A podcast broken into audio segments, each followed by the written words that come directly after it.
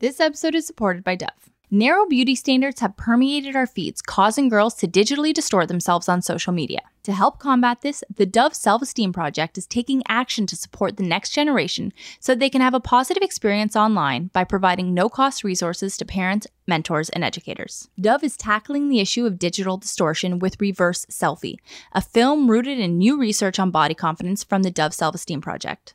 They are also providing a new confidence kit so that kids and parents can navigate social media with confidence and have a more positive experience online. Head on over to dove.com slash the selfie talk to download the new confidence kit and helpful tips to have the selfie talk today. But Alex, Yeah, Shane. let's begin this episode. Let's do it.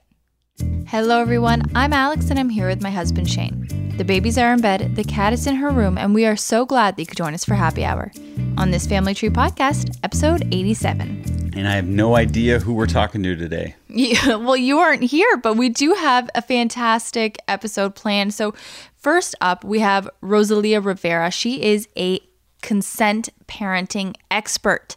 She herself is a sexual abuse survivor and she now coaches parents who are sexual abuse survivors and just, you know, other parents who want to learn on how to educate their kids on body safety, boundaries, and consent so that they can empower their kids to prevent abuse.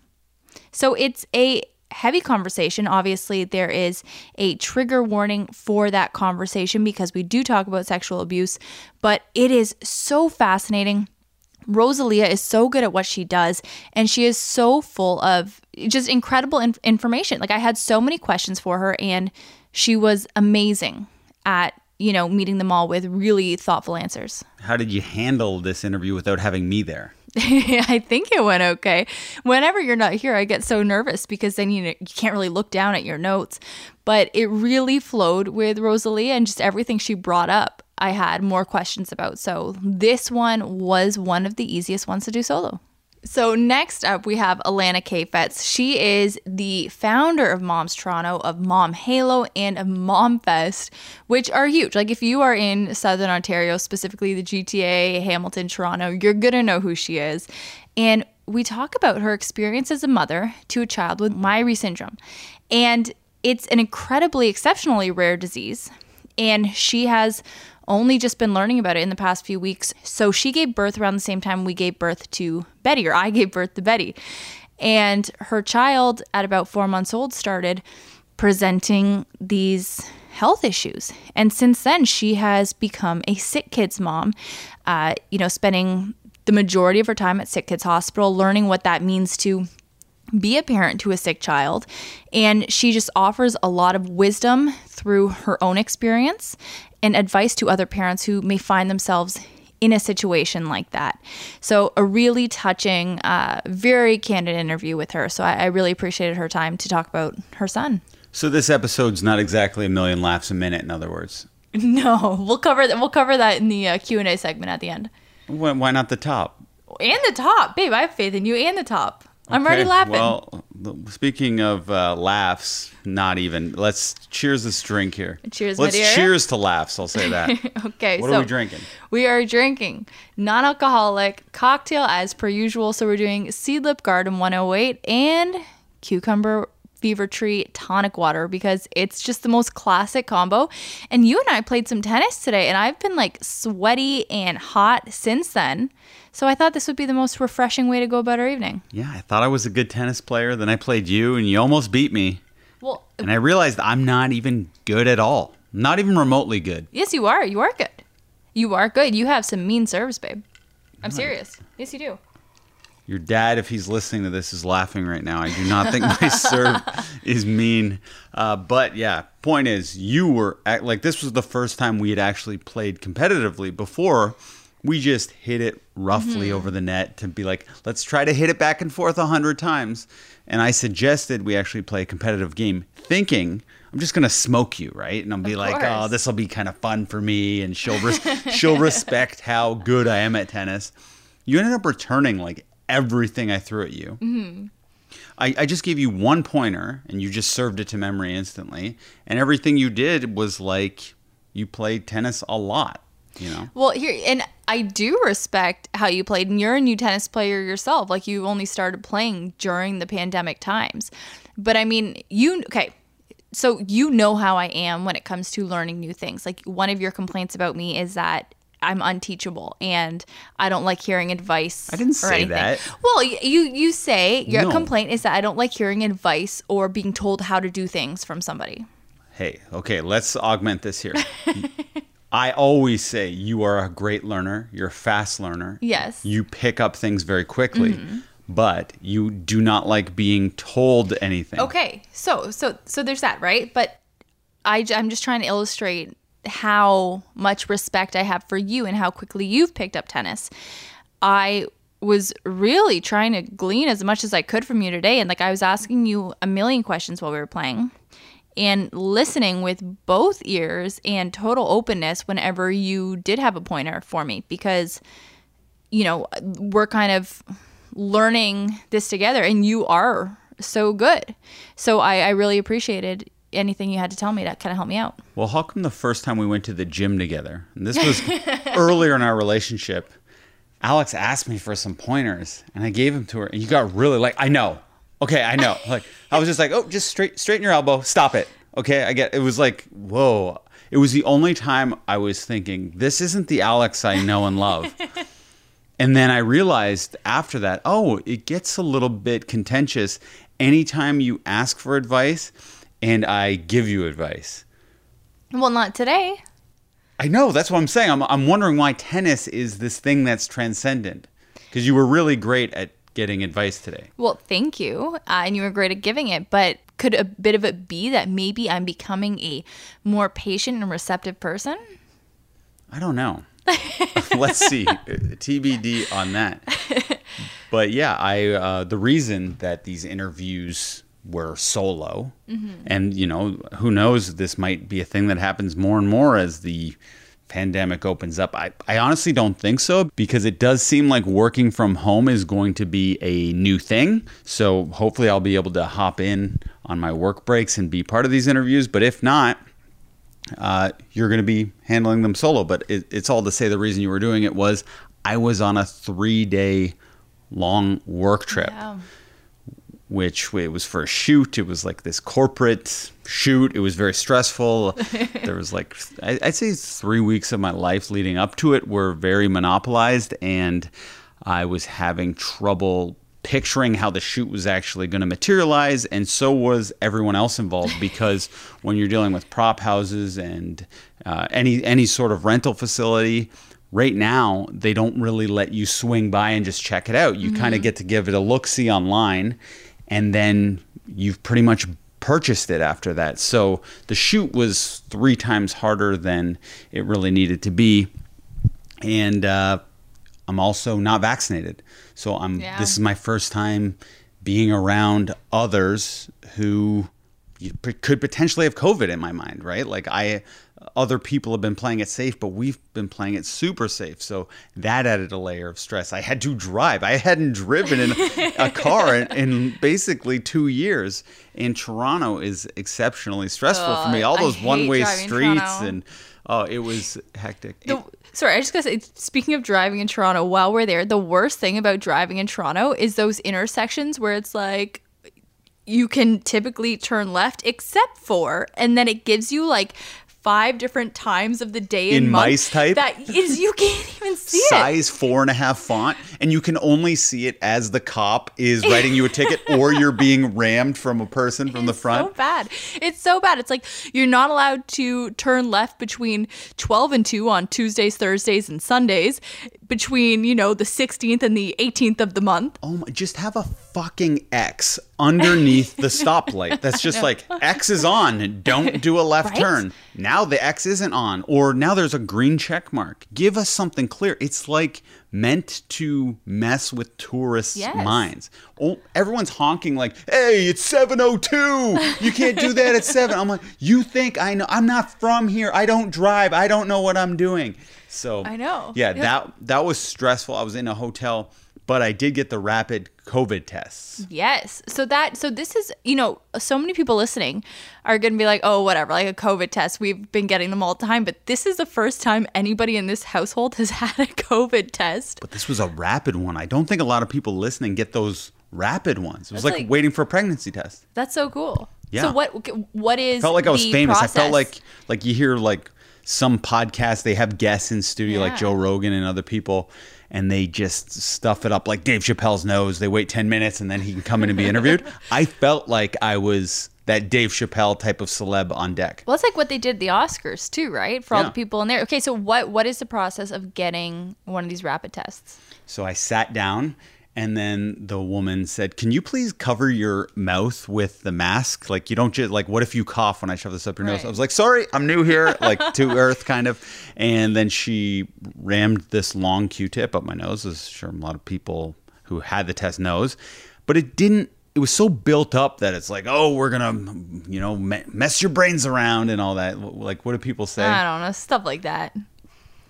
That I thought it was really going to hurt, but it wasn't that bad. Because you you are similar to me in that you notoriously hate things in and around your nose. Like I don't. I th- yeah, like if somebody's like putting something up your nose. Warning, uh, please don't shove anything up Shane's nose. He hates that. I don't hate that. I thought you were like super against nose stuff. No, I'm not. What and how much nose stuff happens in like I- life? Well, I find there's not a lot of situations where I'm like, sorry, don't put that up my nose. I'm one of those guys. Like, no one's doing nose stuff to me ever. no, well, okay. I guess like when we first started dating, you had sinus problems, so you were always doing the what is that called? The the nose inhaler thing. Okay, I thought you were gonna say snot rockets, and I was gonna stop you. I was like, please do not say that. Um, oh, you just did, but no. no, I meant don't say that I was doing that because I don't think I was. But what are you talking about? Nose inhaling? Yeah, what do you go to to make your nose feel better? Oh, um, like um, yeah. What is that called? With It's- saline? Yeah, saline solution. I was putting on my nose. No, but you um Well, that's an uncomfortable thing. You're you're putting salt water Yeah. up your nose and basically like swallowing it through your nose. That's correct. I, I think anyone does not like that. if you do like that, that's strange to me. well, I'm sorry, Shane is more into nose stuff than I presumed. Sorry for the assumption, making an ass out of you and me. I'd say I'm average nose stuff. like like needles, I'm uh, totally against, and I know a lot of people. No one likes the feeling of a needle, but I am terrified of needles. Spiders, I'm terrified. Mm-hmm. My heartbeat, I'm terrified. My belly button, I'm terrified of. Those are my main weird things. Right, right. And I don't like people touching my hair when it's wet. But that's what. You're willing to accept nose stuff wasn't that weird, but hair wet, you snort, and you snort. That's funny. Sorry, I do snort. Um, so what? I'm totally off the rails here. What am I talking about? Okay, so Your shoot. Yeah, okay. Oh, I wanted to ask, how was it with me gone? Well, Because you were you you were handling all this technical stuff. You actually set up the Zoom. Yeah. This H6 recorder, which is the device that we use to. It's actually called a Zoom H6. Mm-hmm. So you set this up yourself, which you were very intimidated by. You set up the Zoom, you set up the ring light, and then it's just you running the interview by yourself. yeah, it was nerve wracking a little bit. It was good because you were at home. So for the first two interviews that I had to do by myself, you were still at home. So the first one, you kind of walked me through. The second one, I set up by myself, but then you came and checked it after to make sure it was correct. And then the third one, I was feeling so confident in myself and I set everything up so early. I was like How early? half hour. Really good. Okay. Yeah. And uh, I just felt like I was like a good little podcast recorder and just doing a good job. And then I was so excited about doing a good job that, you know, I started recording it on the iCloud, like the actual interview, but then I forgot to press record on our actual H6. recorder. Yeah. Which I said you would forget that. Yeah. And I, it was about, it was maybe the first two or three minutes of the conversation that I did not press that. We did that with one of the guests we one of our first guests we've had on which was one of our first big guests. We're just having the greatest time on air. And then half an hour in i realize i have not hit record. I have to tell the guests this. And luckily they were pretty cool. And we just started the conversation over again and covered all the same stuff but it just the energy is totally different when that happens. Luckily, you did it for only 3 mm-hmm. minutes, so kudos to you for remembering that and how the interviews went well.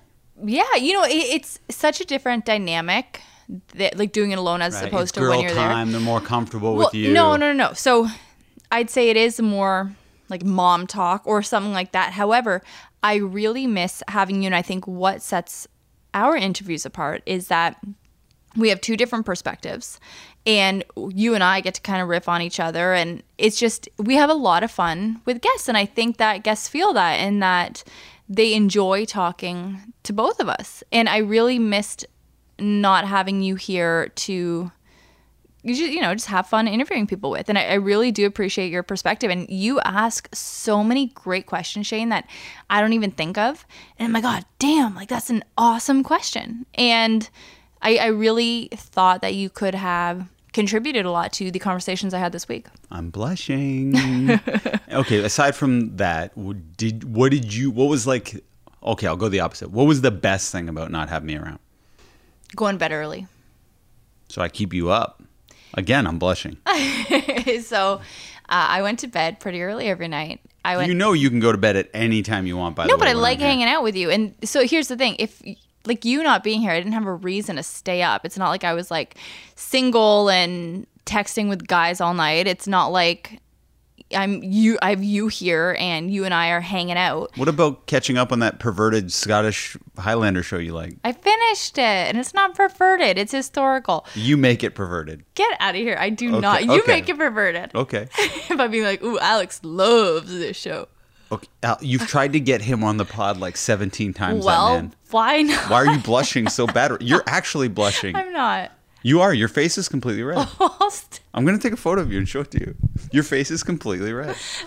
Okay, keep going. What are you Okay, saying? Okay, Shane, I just I love the relationship that they have in the show. Jamie and Claire, they're like, okay, whatever, I'm ready. Get Showed Alex here. a picture of her face. Okay. I know. I hear. I love their relationship. They're like married. They're just like the most passionate, loving married couple on the face of the earth. And in Wait, are we talking about the Scottish show stuff? Yes. Okay. Yeah. Oh, it's fine. It, the show's Okay. fine. What was the okay? Besides going to bed early, Yeah. what were some fringe benefits of me not being around? Oh, going to bed early was like amazing. Besides that, Oh, okay. I just kind of went about my business all day, and uh, I don't know. There was there was something peaceful about it. I I think because when you're here, it's just another person working like you're working your own job you are also parenting and then you're also doing podcast stuff with me so it's just like another person that is stressed in the house not and just on date me nights, I'm working it. In the sense that I'm looking okay when I dress up. You look great on date nights. And we had a date night last week. We just did it early. We did it on Monday. And I'd say it was one of our best date nights, actually. But um, yeah, I thought that it was a little less stressful and I liked going to bed early. Okay, well that's hurtful.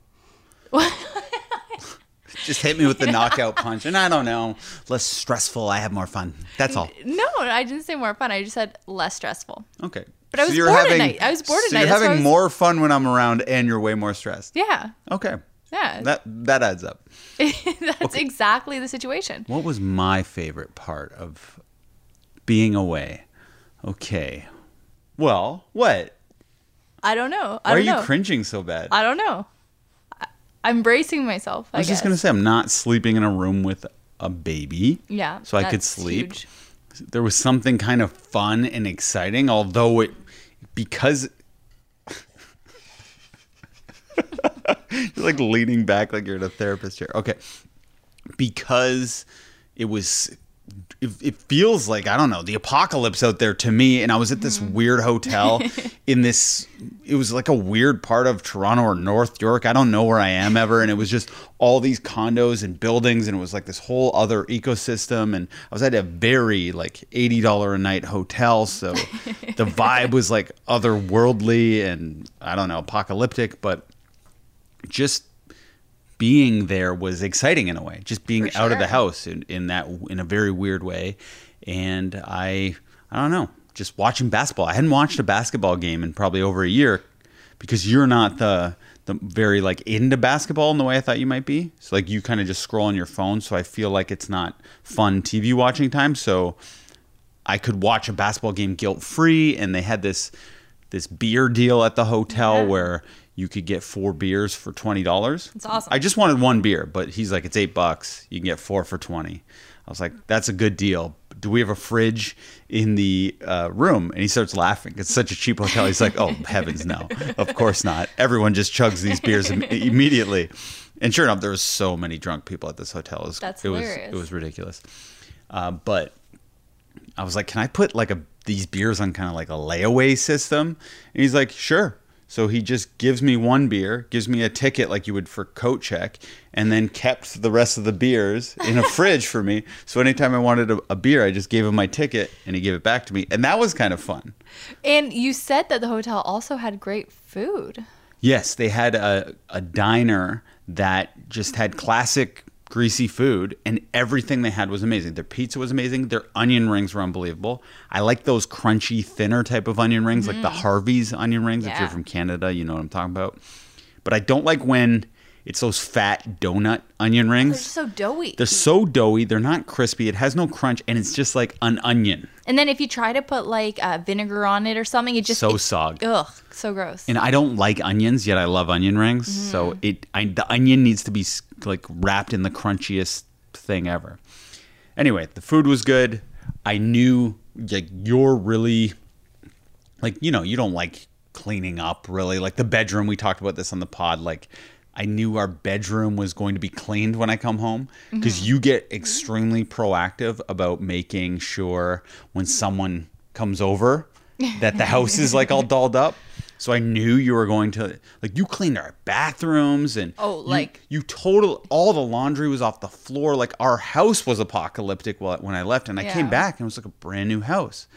And is is the reason you do that? Do you think it's like oh I don't want Shane to think it's more fun on the outside or something? Like is that the psychology? I want you to appreciate coming home, and I want your first thought upon coming home to be, "Oh man, this, this is awesome! Like I miss this," or "It's nice to be home," or something like that. I had a feeling that was it. of course, were you panicking at all? Like oh he's gonna like it out there too much. yes. Yeah. I- and you're not joking. Like I know No, that's I your know. actual thought process. I'm not joking. No. Funny. Well, it worked. Like when I because my room also had no air conditioning. It did, but it was one of those air conditioners that can't go below 80. It's brutal. Oh my god, So I would I, was died. just sweating it all night. Luckily, I was pretty exhausted at, at day's end. I just want to say that a part of my cleaning, I like personally snaked our shower drain, which was a disgusting and weird job that I never thought that I'd do so that I could start draining properly again. Like it was very gross. That was an extreme move. Yeah, you did that today. Yeah, yeah, that was a part of my uh, cleanup process. So Oh, and last topic here. Before we left, we had a date night. We usually do it on Wednesday, but I did it on Monday because I, I didn't want to miss a pod. And uh, well, after the date night, we were just having some drinks up, out on our porch. And your parents sent us this video of them on a a boat, like they're at Yes. they're at their cottage, and you're you're the engine shut out for your parents' boat, and they're stranded. And your mom is more high stress, and your dad's more chill about it.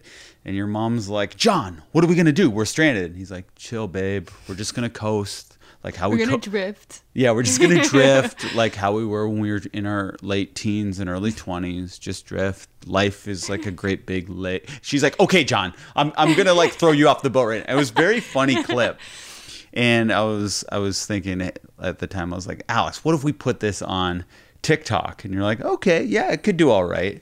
So we put it on TikTok. It ended up getting over seven hundred thousand views That's huge. but you didn't anticipate that hate comments would start coming at your oh mom. Oh my gosh. So you start deleting them because at the, you realize that this is going to get to your parents somehow because people are seeing this and now TikTok's more ubiquitous than it used to be. Sure enough, your dad finds out that it's been on TikTok before you had a chance to tell him. somebody from his his team, like somebody from his professional team in his incredibly professional medical job, put it in their like team message group, and they're like, "Johnny's viral on TikTok." So he doesn't look at the comments. He thinks, oh, this is great. So he tells Lorna, your mom, and then she sees all these savage Like comments sexist comments. because you had thought that you had deleted them, but really you were just deleting them off so you couldn't see them. Yeah. But all the the rudest comments in the world were just available. And if you don't know that TikTok is just like a breeding ground for trolls, then you're really going to be taken aback by this. But like I what I don't get is that like I know there's a lot of trolls on TikTok, but why were first of all all the trolls dudes? And secondly, why is the thing that all these dude trolls were attacking is is women. Like they watch this video and they just start like like brutal stuff, like saying really terrible stuff. Like Yeah. about like killing her and like women in general. Like it was awful. Yeah, she she wasn't being very chill though in their defense. no, I'm kidding. I'm kidding, of course. But so this is like your worst nightmare. Oh, my God. Happened because you you still hadn't told your mom even after you knew that she knew. You did you said nothing to her because you were terrified. Well, and then, it was her birthday. oh, it was her birthday. So then she messages just you and I on a text and said, "This is unfair. Uh, it, this made me look like I'm just like a meanie, and I'm not. Like it, it categorized me in a bad light. So I'm like." I'm I'm not commenting on this. Like you, I don't have that comfort level. Like Lorna and I have never clashed, so I'm like, take it over, Alex. Like you're gonna respond. You don't say shit. It's just you don't say anything. You just let it hang. And I'm like, okay, I'm busy enough on this shoot where I guess like I can just plead ignorance. Like I didn't see this text, even though I'm like having my first beer and like kind of just scared all of a sudden. I, wa- I almost wanted to go back and cash in my second beer with my ticket. But anyway, the next day, it was at Lorna's actual birthday because it was Mm-hmm. the day before. And then they start trying to duplicate the experience of the boat. In a different situation. Yeah, now that they've gone viral, they started recreating all these scenarios, but it's obviously not the same once you know you're doing it to go viral. Yeah. But it was funnier in a way to us because we knew what they were doing, having known the other video and what they were trying Mm-hmm. to duplicate. And in the the video that went viral, you called your dad like a Big Lebowski type. Mm-hmm. So in the new videos, he started calling himself the dude. He's like, yeah, the dude's just chilling. but it was like, it was just funny. Yeah. And then and then like my mom was playing up th- like the role of a naggy wife, like Yeah, just which to this me. wild degree. She's like, all right, anything for the fame, I guess. She's like, John, come on, do that. I'm like, she's being more annoying than she ever was in the other video. Hey, people people love that 15 minutes, Shane. It's a hard thing to let go of. Well, fame does strange things to people, and I totally understand that mentality because you and I had these a couple porch videos where Mm-hmm. we're just outside in our porch and we're doing like parenting tropes and we're making fun of parents who are Yeah. very judgmental, every type, right? And then I just turned to you one day and I said, "Let's only do porch videos now. this is the secret formula." So we've done like I don't know, 15 porch videos. and that's that was the same mentality your parents got into. Oh, anyway, I found it very meta and funny and No, I loved it. I loved it. And they knew that their date night episode was a success when they took over for Shane and I. oh, yeah, that was the taste of fame. Yeah. Then they actually went viral. Right? Now it's like there's no turning back and your dad actually started a TikTok account. and he actually has more followers than us right now. Have you checked it out recently? Get out of He, here. have you seen his last two videos? They're actually hilarious. He didn't put up any videos. No, no. that would be awesome. Jealousy was starting Yeah. to see Oh, I saw me. it. Your face. I'll show you a picture of your face right now. Get out No, of here. All right, that's my opening. Thanks Uh, for the laughs, babe. You're Yeah, right. you're welcome. Uh, there was so much pressure on me to be hilarious here because I know this episode is going to be. I'm assuming I don't know these interviews. No, it's a little heavy. It's a little heavy. Okay, so who's our first guest, Alex? All right, we are talking to Rosalia Rivera. Okay, Rosalia Rivera. But before we get to her, let's tell everyone who we are supported by. We are supported by Mini Mioche. They're a premium, organic, ethically made, and sustainable kids and babies clothing company founded and created in Toronto. Mini Mioche believes in quality over quantity, and they make the absolute best basics for your littles. I'm talking about fashionable wardrobe staples that are soft, comfy, and timeless, and can be passed from kid to kid regardless of gender. And the kids are going to love it. You're going to love it because it's easy to get on the kids. Yes. Everything looks good in the Instagram photos. It's anything you want if you're a parent. And I don't care what you want, you're going to want this clothing. Their organic cotton fabrics are knit and dyed locally using GOTS certified organic cotton and low impact non toxic dyes. Mini Mioche is on a mission to leave the planet better off for our little ones than when they arrived on it, and they believe that every little bit counts. You can find the company online at minimioche.com or at Mini Mioche on Instagram and Facebook. And if you use the promo code this family tree 15, you're going to save 15% off your order. That's awesome. That's huge. This is available in Canada and in the US. Again, that is minimioche.com and this family tree 15. And now let's get to our interview with Rosalia Rivera. Beautiful. How are you today? Thank you. I'm great. I've, I had a good morning so far. So it's been a good day so far. That's good. And thank you so much for joining us this week. My husband, Shane, is typically here too, but he is directing a commercial this week. So he is off. He's so busy. So it's just me. And I'm, okay. I'm, I'm just so happy to be able to keep doing these without him. But I had to learn all the technical stuff on my end, which I'm not used to. Uh, but Rosalia, so I found your page searching for a professional who knew about consent because it is such an important thing and we're trying to integrate it. We have a three-year-old and a, a almost 11 month old and it's been something that we've been trying to integrate into our parenting now for like two years with our three-year-old. But it's it's difficult to find i found really great accounts and yours stood out for that reason. But what stands out to me was that you specialize in teaching parents who have been sexually assaulted or who are sexual abuse survivors how to teach their children. Is there a difference in the education of parents who have not dealt with sexual assault and parents who have? Yeah. Well, first of all, I'm so excited that you, you know, you found me and yeah. that your kids are at such a great stage to learn this. Mm-hmm. Um, you know, this was uh, something that I wish I had taught my first child when they were a lot younger, but you know, it is what it is. I have three, so I've had the opportunity of seeing what the difference is when they start really early. So mm. kudos to you for, you know, looking for the information in the first place.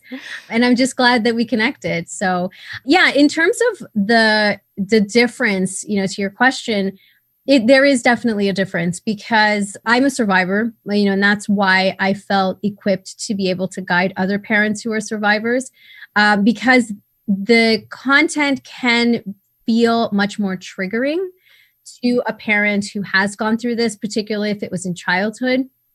A lot of times, when parents start to teach this information, it's actually uh, the onset of the education happens because the parent is reminded of what happened to them at the same about the same age that the child is. So typically, if it, it happened when they were six and now their child turned six, all of a sudden it like really comes to the forefront mm-hmm. um, for many reasons like these things just get triggered. And then as you start educating yourself you can get overwhelmed by anxiety fear paranoia. You know there's so many things that become overwhelming when yeah. you realize oh my goodness there's a lot to teach and also can i teach this? Am i going to end up telling my child about what happened to me? Am i going to teach them out of a place of fear you know maybe it's better if i just don't bother with this right now and i just i teach them later when they're older. And for now i'm just going to like restrict you know i'm not going to send them to daycare or i'm not going to send them to sleepovers or whatever it is right? Also i was raised by a survivor. My mom is a survivor which i didn't find out until i was uh, until she was in her 70s oh wow. And so yeah she never disclosed. And it really helped me understand why she raised us that way which was like really strict really like close to you know, without giving us a lot of social engagement, right? And and that can be harmful in ver- a variety of ways because you're not really teaching your kids skills that they can learn to prevent abuse or to at least know how to report. But also you know you're you're restricting their abilities to engage in the world right? So i just didn't want to do that. No of course. And even so I, i'm not i i did not experience any abuse and coming from that perspective, you know, of not having any, you know, I'm not going to be triggered by anything. However, in prepping my questions today, I was having a hard time going through things and trying to think of what to ask you about because it's it's so difficult and that's you know the last thing you ever want to picture for your child and i think that for a lot of parents just putting yourself in that position and discussing these uncomfortable things is so hard and that could be enough to deter some parents. And the reason we really started thinking about it initially was because so I, I'm Polish and Russian and all my friends growing up were like Italian. It's the neighborhood we live in, right? And, you know, we're all second generation immigrants and everybody had their ears pierced as babies. Everybody. So I just assumed I was like, all right, so we're having our first, we're going to get our ears pierced. Like, how, what age? Like, can we do it at two weeks? And then Shane, my husband, was like, well, I don't know how I feel about that. I don't know how I feel about piercing her ears until she asks for it. What if she doesn't like them? What if she doesn't want them? And I was like, it shifted things. Mm-hmm. And then mm-hmm. since we had that conversation, because I was not having it at first, I really wanted them done. but after we had that conversation, you know, a lot of things have shifted to consent and in what what ways we can kind of teach consent. But before we get into that, I, I kind of want to talk stats if you know any offhand. But how many kids experience sexual abuse? Yeah, so I mean, there's different numbers depending on what part of the world we're talking about. But in the U.S., the you know you can say one in ten because what what it really breaks down to is one in four girls and one in six boys. But if we don't want to gender it, it it's one in ten. And so if you think of a classroom of 20 kids, at least two between two to five are are being abused. So that you know that's 25 percent. That that's just an outrageous number. And if you look at things like peanut allergies in comparison, like the lengths that we go to to protect kids from peanut allergies, which is a much lower number. But yet we don't talk about, you know, prevention um, as sort of a, a normalized standard conversation. Uh, you, you realize why these numbers are so high because we're just not talking about it. That's so, shocking to me that they are yeah. so high. Like that is so shocking. And I do teach. I teach high school, uh, and I I know, like you know, obviously, when you are dealing with the public, when you're dealing with students, you do see these things, but I just didn't I didn't realize the prevalence. Well, and, and that's actually underreported because the, the reality is that a very small percentage of children that are abused actually report because they don't know that they can report. They're afraid that they won't be believed. They, they believe the lies of the offender. So it's actually a very underreported crime. And when we look at this 25%, we really should factor in that it's probably much higher than that. So I personally, from all of the research that I've done and or, or that I've read and that I've looked into, it, it should be somewhere closer to 50% of the Jesus. population. Yeah. So then how can prevention education, when we start talking to our kids about these things, how can that help? How can that arm them for the future? Yeah. Well, I mean, education actually reduces the risk by 90% which is which is an incredible number, right? It's, it should give all of us hope. Is it just because kids can recognize it? They they understand what safe is mm. versus unsafe, and if they are given the right information, they can report it so it doesn't recur. So it, you know, there's a solution. That's the beauty of it, but we're just not talking about it, and that's the problem. Why? Why don't you think like why isn't it a part of the curriculum at school? Why aren't more parents discussing it with their kids or saying like, "Ding, ding, like this is something I need to chat with my child about"? Yeah, Whew, that's a big question because you know th- there's a couple of there's a couple of reasons just to give you the sort of quick answer is that it involves talking about private parts, and there are some schools that feel that it's not their place to talk about private parts and they don't know how parents want to handle the you know conversation about private parts because that can open up a can of worms of like well why can't we touch private parts and what's wrong with private parts you know and and so there isn't a unified curriculum across the country that says this is what we need to teach, why we need to teach it, and how we need to teach it. So there are some programs that, you know, kind of dance around it in a sense. They'll say, anything that's under uh, you know that's that's covered by underwear or a bathing suit right?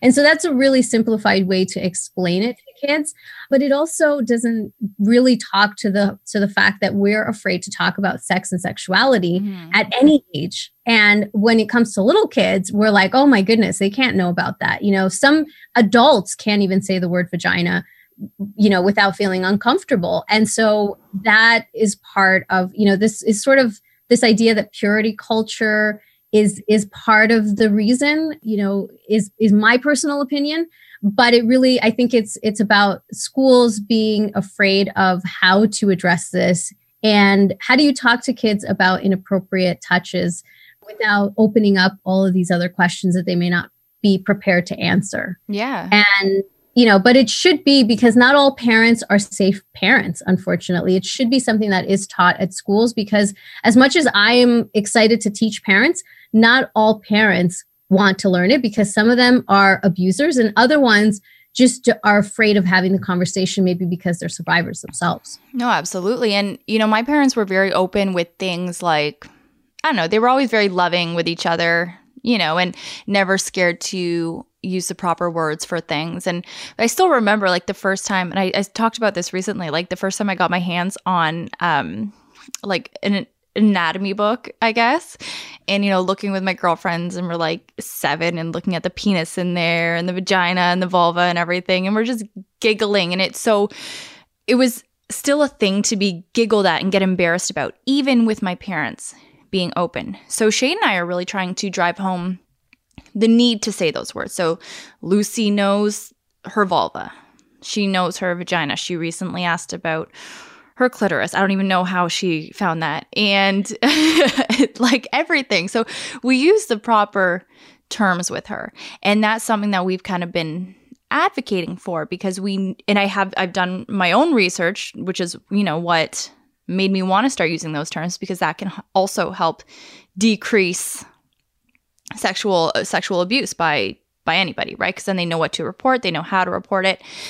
But what is the importance of using those words? Like not just as they're little, but as children, you know, grow up and Yeah, there's well there's there's two principal reasons. One is that it it actually will deter a predator from targeting that child if they recognize that the child's being educated in their home and is using the right terminology without shame because that is a weapon that they can use is shame right so if they know uh, unfortunately for example a lot of families that are religious are targeted because they know that they are afraid to have these kinds of conversations at home they're not explaining what a clitoris is, right? Like that's the last thing that they're going to teach their kids. They might not explain to a child what an erection is, right?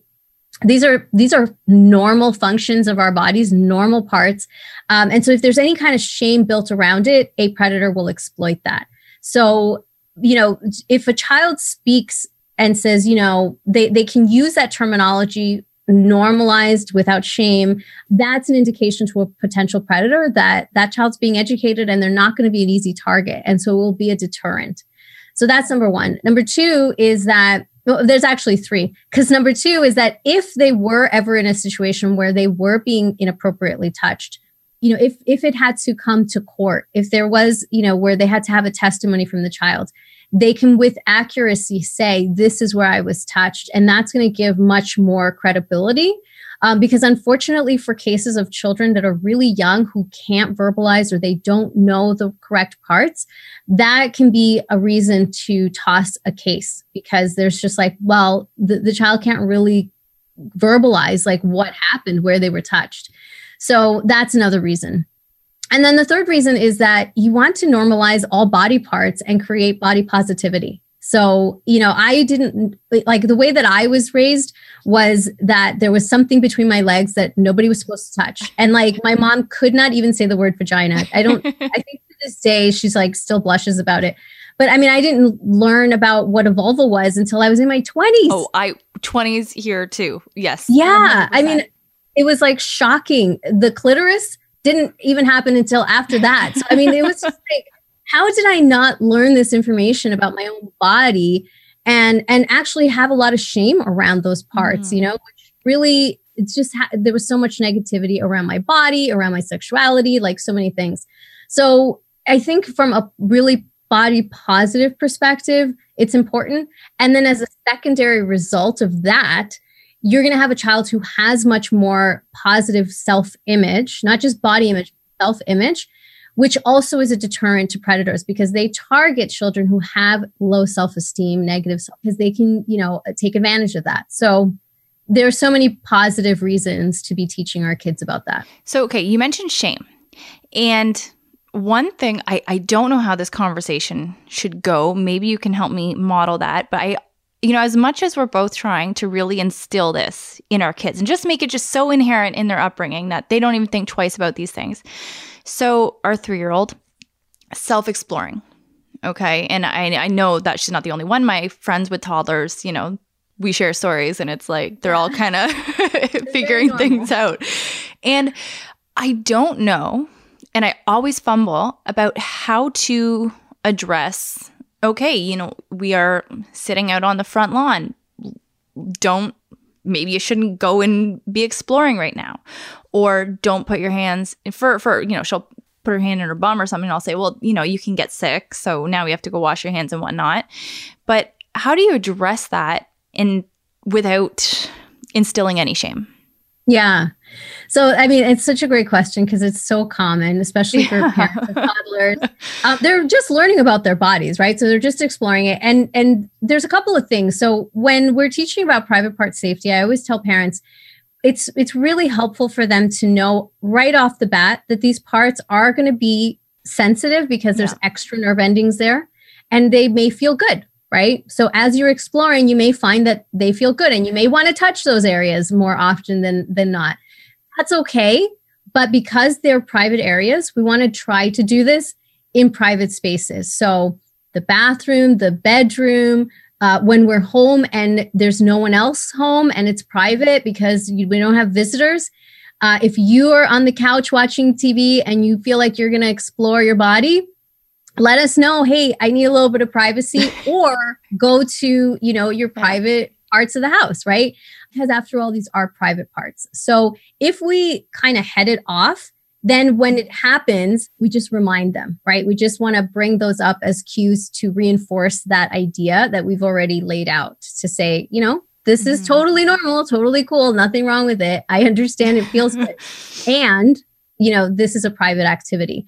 The other thing too is that particularly you know with girls because there is an opening we want to make sure that we reinforce the idea of hygiene. And so if you're going to do that make sure that you're cleaning your hands and then that will prompt them to go oh okay I, I, i'm going to go do that and if if i'm you know want to check myself out in the mirror in the bathroom i have some privacy right yeah. to do that so it's just a matter of laying out those those sort of rules up front and then redirecting the behavior when it happens so that you're not panicking in the moment and it's like you have to address it mm-hmm. when it's not convenient to like have this whole talk right? So you can do that when you're doing bath time or potty training or whatever you know convenient time you know it can come up.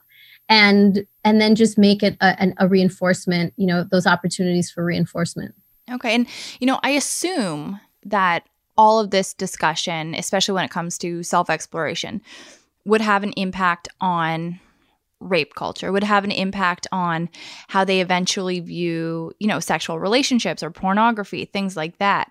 But how how i can't verbalize that. So is does it have an effect? And if so in yeah. what way? Okay. Oh big time big time. Well and i also want to give a side note. One of the reasons that i think it's really important for us to teach about pleasure, you know, and and how that sensation can come up. Melissa Carnegie from Sex Positive Families uh, I did a really wonderful presentation for my membership about the topic of pleasure. A couple of things on that is that one, when survivors are talking about this with their kids, it can be really triggering because our bodies will respond to pleasurable touch, right? And and this is why I, t- I tell parents don't teach your kids good or bad touch teach them safe versus unsafe because okay. that touch can feel good, right? Mm-hmm. So if mm-hmm. we're saying that's bad, but yet it feels good, it can be really confusing. So, number one, this is why I think it's so important that we teach kids about self exploration before they even start doing it or when they start doing it to address it and not pretend like it's not happening. Because also, if they are not aware that it can feel good and someone touches them and they haven't been taught about safe versus unsafe, they may not recognize that that that's inappropriate or if they've been taught that it's bad touch and it feels good then they're going to feel shame around that. And that predator will use it against them right? So and this has happened many times to survivors. It's not something that they openly talk about or share but it's a, it's a very common experience. And so when they're teaching it to kids it can be really triggering. So if we approach pleasure from a place of you know when you eat amazing food and that gives you pleasure that is a form of pleasure right? Mm-hmm. so there's there's all these ways that we can explain pleasure without focusing on the way that we think of masturbation and pleasure as this erotic you know experience because for kids it's not right? So how we dismantle rape culture through this is because we allow kids to learn about their bodies in a shame-free way right we're helping them to also develop you know very positive body image and then also we are teaching them that they get to learn what feels good for them so as they develop and eventually go off into having their own relationships they've established how to set boundaries what their boundaries are, what they like and don't like without having shame about their bodies. And then to be able to communicate that in ways that we can't even imagine today because it's not ever been taught that way. And and so when we have two people that can communicate or at least one person who can communicate and say that's not okay or you know what I like this better that dismantles rape culture because now we are not in a position of lacking in our own sexual power right and and really knowing and understanding how to verbalize and communicate what we like or don't like and, and that establishes a totally new precedent within a relationship right and you may have power dynamics of one person like I want to do this. And the other person's like, well, I, I don't like that. That doesn't feel good to me. But what I do like is this.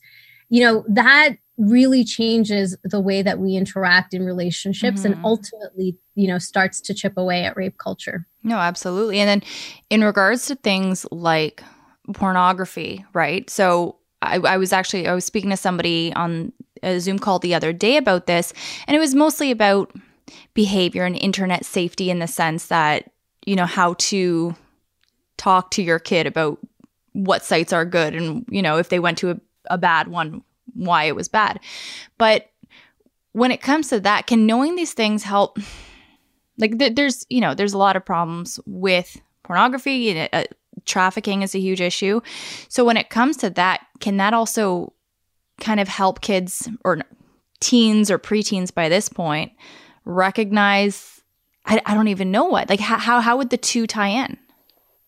Yeah, I think that really where it ties in is that we are being like, it really starts with the fact that a parent is able to have that conversation, which will lead into having other conversations around sexuality and helping the child know that they don't have to have shame about these questions that you know a safe person is giving them information to guide them through the different stages of their understanding and awareness around sexuality and and to just always be a resource so that they you know when when you have a parent who's able to have a conversation with their kid like hey it's okay for you to explore your body and and to feel pleasure and you know it's this is the safe way to do that right? It's okay for you to you know like an erection is a normal function of your body and we don't want to be you know pulling out our penis like in the middle of the park right? Like so when we when we get used to having those conversations then the rest of those pieces of sex ed fall a lot more into place as they age without shame. Like it just continues to be an open conversation. So when you get to the conversation about pornography like my my 9 year old understands what it is right? It's it's it's not appropriate for kids you know not a, a real representation of what uh, you know consensual sexual relationships look like between adults. And you know if you come across it here's what to do right? So when when i said okay my kid's going to be allowed to you know surf the net in you know safe ways i had to let him know that you know this is pornography but that was laid down because we already had had a conversation about what reproduction is and what sex is. And you know my my uh, child understands that you can have sex for pleasure and not just for procreation mm-hmm. and that it doesn't happen just between heteronormative people right? So like he's 9 and yeah. he understands a lot more than i understood. He understands what menstruation is. Like when we are able to have these conversations from a really young age then we can become slowly more and more comfortable having these conversations as they age and that creates a safer experience for them like ultimately my goal is for my child to have positive sexual relationships that are healthy safe and mm. pleasurable right Okay, Rosalia, we are just going to take a quick break and let our listeners know who we are supported by. We are supported by Seedlip, the world's first distilled non alcoholic spirit. First and best. First and best. It remains the best. It is unparalleled and it's crafted, of course, without alcohol, sugar, or calories. And Seedlip Spirit solved the dilemma of what to drink when you're not drinking, whether it's for the night, the month, or forever. Or during this podcast, we like to keep our heads clear and sober, but we like to also stay loose. Yeah. And the way we do it is with Seedlip because it does still provide relaxation. Oh, it helps us kick back. And honestly, as a non drinker, it never feels great when your only options are water, soda, or sugary mocktails. But now you can skip the booze without feeling left out when it comes to your social life. So, whether you prefer punchy citrus flavors, aromatic spices, or savory herbs, Seedlip offers a drink for every drinker. It's crafted using a bespoke process, including traditional copper distillation of botanicals. And each of Seedlip's three variants, Spice 94, Garden 108, which we had tonight, and Grove 42, are alcohol free and have their own unique flavors, which pair so perfectly with just a splash of tonic. But if you want to make a more complex cocktail, because the ritual in that is so beautiful, you can check out the Seedlip cocktail book or their Instagram account at seedlip underscore NA. So head on over to seedlipdrinks.com or .ca and use the promo code ThisFamilyTree10 for 10% off your favorite non-alcoholic spirit. This is available in Canada and in the US, and again, that is seedlipdrinks.com and ThisFamilyTree10. But we are also supported by Bravado Designs. Bravado Designs makes the best nursing bras and just bras that you can get your hands on. It's the only bra I recommend to all my girlfriends. like platonic, I mean friends who are women. You know. Perfect, Shane. Yes. Thanks. No, but truly, I wouldn't even mind because we do like to get the word out there and we do love supporting this company because, I mean, they support me and my puppies pretty well every day. Ah, I get it. Mm. You can get their nursing bras at bravadodesigns.com or you can head to the Canadian website for access to the Everyday Collection. So, that is a collection of bras with no clips. These are bras for women, people that wear bras that are not nursing mothers. And you can get those at ca.bravadodesigns.com. But regardless of which website you go to, use the promo code ThisFamilyTree20 for a whopping 20% off your order. So, again, that is bravadodesigns.com and this family tree 20. And now let's get back to our interview with Rosalia. Yeah, well, even just framing the words, like instead of good touch, bad touch, because that, like, I remember videos from when I was in elementary school, and there, there was one video. I feel like all the kids, like, we're from Hamilton, and I feel like everybody watched the same one here. It was like in a park, a kid goes into one of those tunnels, and a man goes in with them and says, Can you touch it? or can I touch it? And then it's like bad touch on the screen, and then the kid runs away to tell an adult. But that's the only way I kind of knew how to frame, you know, something like that. And I think framing it as safe or unsafe is so perfect because it does fit in with consent. And that is something that you can look at whether you are, you know, a toddler or a 32 year old. Like I think, I think that is so wonderful. And, you know, when we're talking about how to kind of instill consent in younger kids. I was hoping you could touch on boundaries around hugging, kissing, tickling, especially when it comes to relatives, because I know that can be tough conversations for parents. Like, and it can be hard for grandparents or whoever to, you know, maybe not get a hug from their grandchild. Yeah, yeah. I, I just want to, I'm going to answer that in a second, but I just want to give a side note about that video that you watched. There's this mis this misinformation, this myth that stranger danger is still like the thing that you need to teach your kids about, Mhm. but that's only 10% of how abuse happens. 10%. Yeah, 90% actually happens by people that the child or the family knows and trusts. So the you know, again, this is why like bad touch can feel bad from a stranger, but it could feel good from someone that you know that you have a great relationship with, right? And and someone that you feel good about. So I just wanted to to No, put that in did. yeah. And and so to answer your question, I think that what we need to look back at is how we think about children's rights. And and when I teach consent, I always go back to this fundamental principle of honoring children's rights and teaching them about their autonomy because they will eventually become adults who want to have autonomy. And I think this is why parents tend to butt heads when kids become teenagers and kids are, you know, they become teens and they're like, screw this. Like, you've been telling me what to do my whole life. Like, I'm doing what I want now. yeah. and and if we can actually head that off and prevent that butting of heads if we learn how to honor our kids body boundaries uh, physical boundaries in general and the way that that begins is by thinking about what is in my day to day of that we do where i'm really dictating to my child what to do versus what i think would be helpful for them to do that i suggest to do. I mean, obviously, there's some situations where it's a health and safety matter and we have to override their consent about things. But there's lots of situations where we don't have to and we we really just impose our mm-hmm. will on them, right? Yeah. And we say, you know, you have to eat everything on your plate or you're not going to get blah blah blah. And your body belongs to you. Don't let anybody touch you, right? But like at the same time, we're constantly telling them what to do and so we're really confusing them with these mixed messages. So when it comes to things like hugs and kisses, I mean, that's a really easy one for most parents, right? They're like, I'm not going to force my child, so I'm practicing consent. But then, like, you're also forcing them to wear what you want them to wear, right? Instead of letting them choose what they want to wear maybe they're going to go in a tutu and you're like uncomfortable because what are people going to say are they going to judge me are they going to make fun of my child or you know whatever it is right yeah. but you're still imposing your will on their body mm-hmm. by telling them this is what you have to wear now, again, some people might be like, well, what if it's freezing outside and they want to wear shorts? Well, get open the window and let them feel how cold it is. Do you really want to wear shorts in that weather?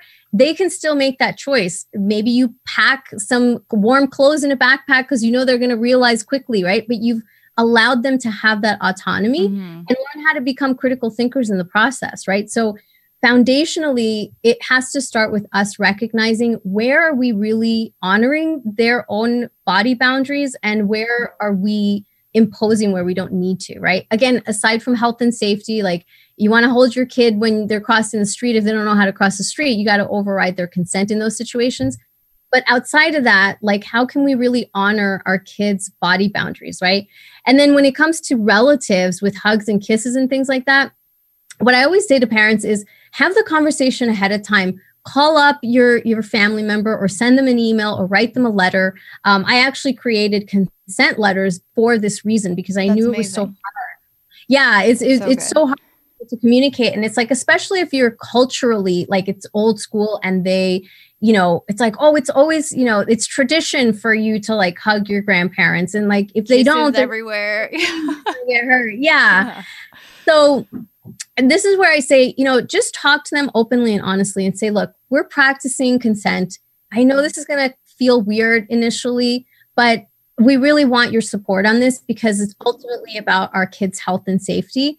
And it's not to say that they're not going to want to hug you, but if they don't, it's just in that moment. It doesn't mean that they don't love you, right? It doesn't mean that they are going to be like this for the rest of their life.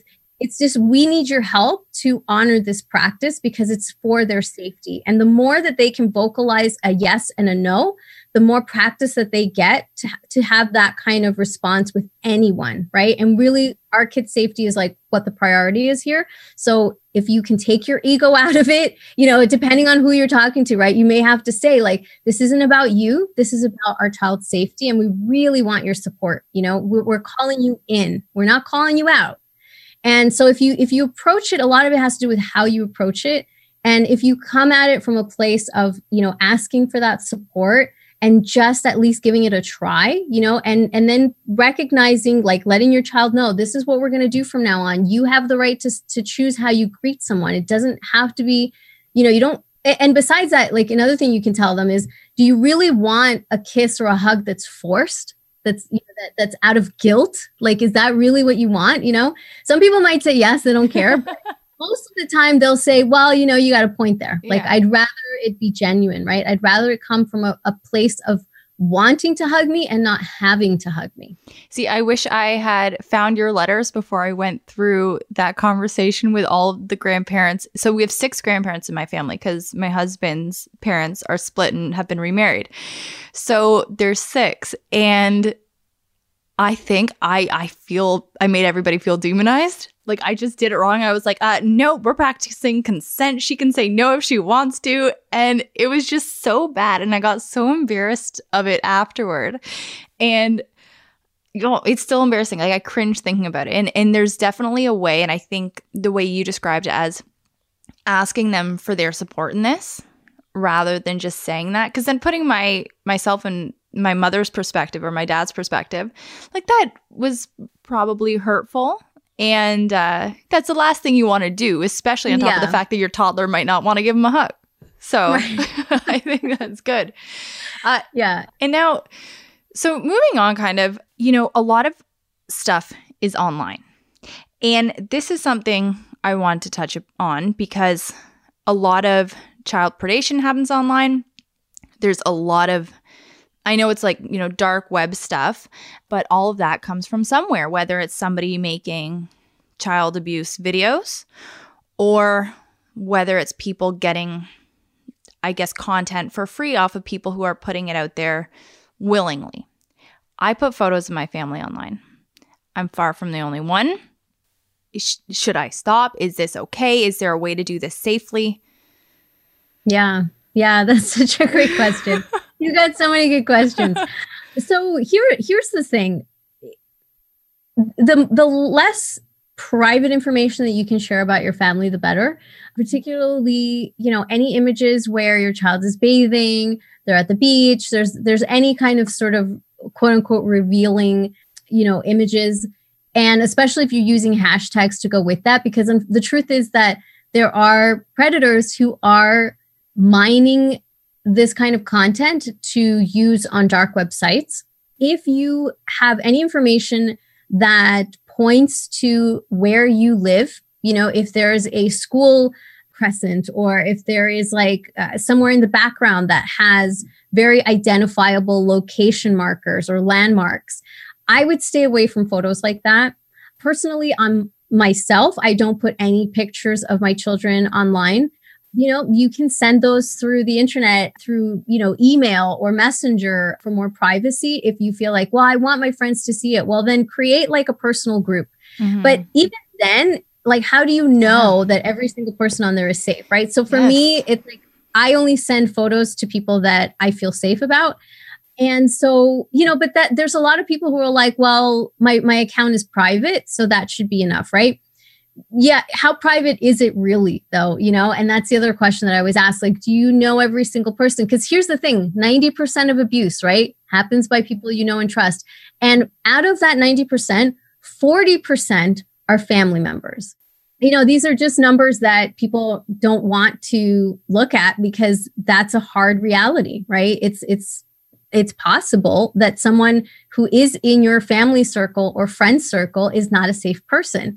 And for parents who are single, for example, I always say, even like when you're dating, don't put pictures of your kids online on dating sites because there are predators that are specifically looking to target parents who are dating, who are single, who have kids, because that isn't like, oh my God. You, this and this is true if if you look at um, the child rescue coalition website they have a blog and they have shown excerpts of predator manuals and these are manuals that are created in these dark web communities by predators who share with others how to access kids. And in there, it says, like, look for parents who are, you know, dating so that that's an easy way to access kids, right? So, when I, you know, I don't say it lightly to shut people down and mm. to like scare the pants off of them, but to say, like, let's just be more conscious of where our kids' photos are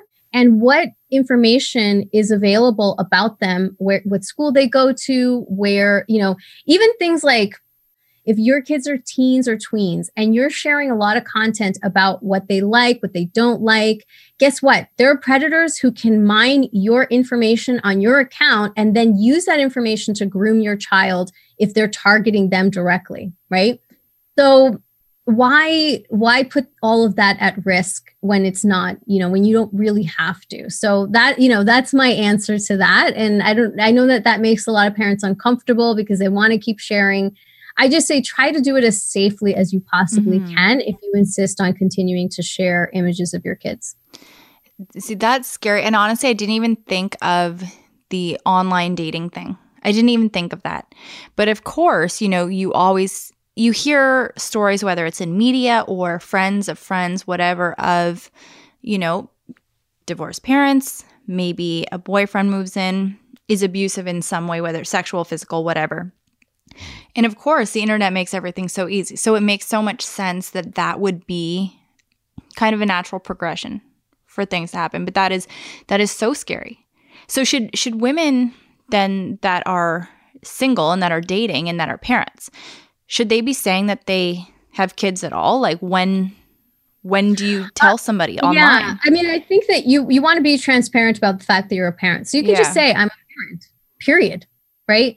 It, and I I actually did a uh, talk with I think her account is single black motherhood you know, I had shared this statistic. I can't remember off the top of my head what it was, but you know, they are one of the higher targeted uh, demographics, right? Parents who are single and are dating. And so, uh, one of the things that I had mentioned to her is when when you're filling out your profile for your dating, you know, app, just try to limit as much about your family as possible. Don't put ages, don't put the gender of your child. If you can avoid putting a picture of your child altogether you know let's just limit that because what you're going to find is that if somebody you know suddenly starts to want to date you or whatever and then they over time are starting to show an increased interest in your child that's a red flag. You they shouldn't be like overtly interested. They shouldn't be volunteering to babysit or to pick up your child. Anytime that they are trying to get one-on-one access with your child and you don't fully know them very well like you know you've been dating them 3 to 6 months and they're suddenly like hey I can pick up your child or I can you know take them here or I can do some babysitting if you need to go grocery shopping. Red flag if it starts to become an increasing situation. So you know learn the red flags of grooming. If you are a parent um, that is single that's one of the most critical things that you can do is learn about grooming signs so that you can start to spot them and give you information about what, you know, do I continue this relationship or not? So, speaking of grooming, what is love bombing? Yeah, so love bombing is a strategy that a lot of traffickers will tend to use, particularly with teens and tweens, um, but even with adults. And essentially, what it is is this excessive, you know, love pouring, basically, which is really grooming, which is sort of like grooming uh, 2.0. It's like you know, giving you gifts, uh, you know, lots of compliments, trying to uh, really just over pour, you know, the the affection, the attention. A lot of times, you know, they will target teenagers who have very low self-esteem, as I mentioned before. So they will do things like, you know, constantly compliment, give gifts, you know, find ways that they can really make that person feel extra special, go above and beyond the norm to show their, you know, devotion. And this is all for two reasons. One is to guilt them into, you know, doing something in exchange, right, in return for that love bombing. Um, and two is to really accelerate the process of trust, right? So they're really working to gain their trust and ingratiate themselves so that they can much quicker, you know, get to the abuse part. So that's a term that is typically used with traffickers that try to you know gain gain access to a victim. This see and this is i think the part that i was having the hardest time to prepare for just because it's it's so scary. It's so scary.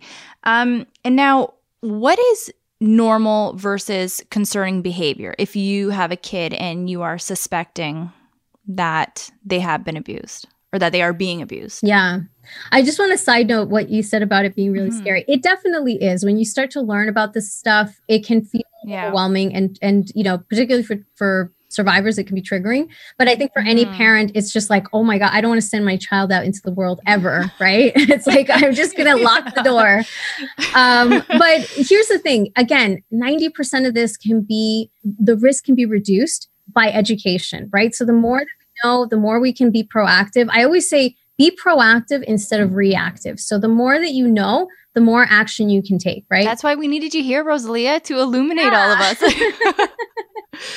well, I'm here for it. So thank you. but yeah, so the the things that you need to look out for, it really depends on the age of your child. But if you notice that there is suddenly your child's, you know, sort of exuberance joy all of a sudden seems muted, right? And they aren't as excited, you know, about life, there's something there, right?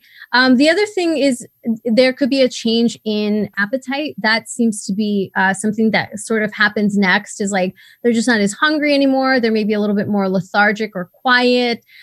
Another sign is that maybe they are starting to exhibit or talk about things that are way beyond their you know their age of understanding when, it comes to sexuality right? So if you notice that they're playing with dolls in a very sexualized way if they are just using words or language that is like you haven't taught them that that's definitely a sign for older children, it could be that they are starting to have um, nightmares or night terrors.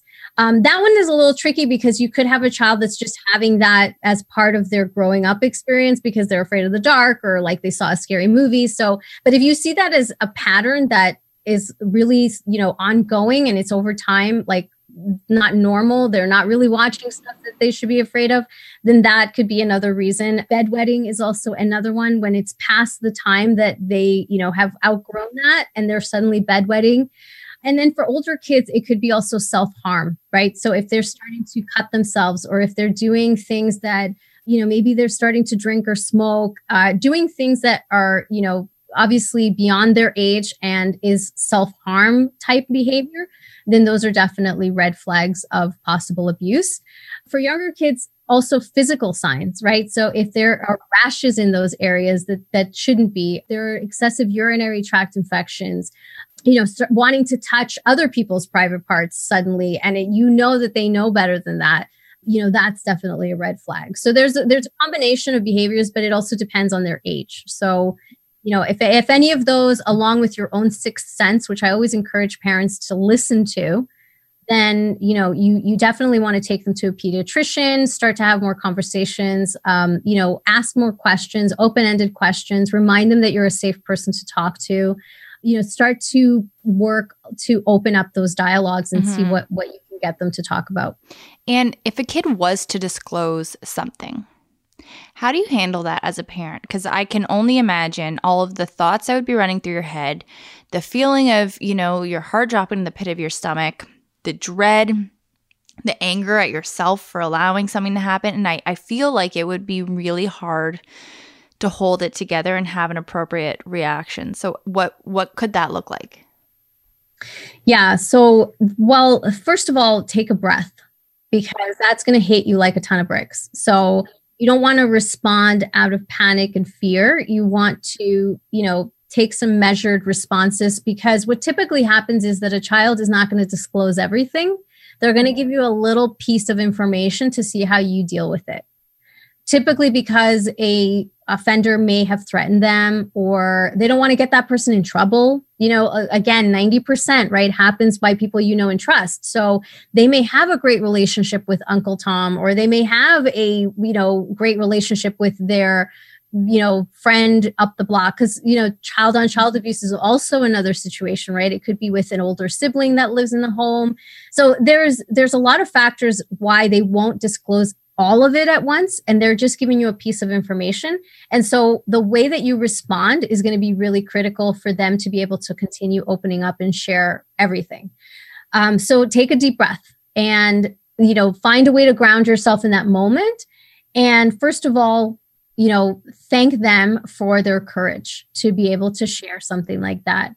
Uh, remind them that they did the right thing, that this is, you know, this was really courageous and brave thank you for you know telling me you did the right thing.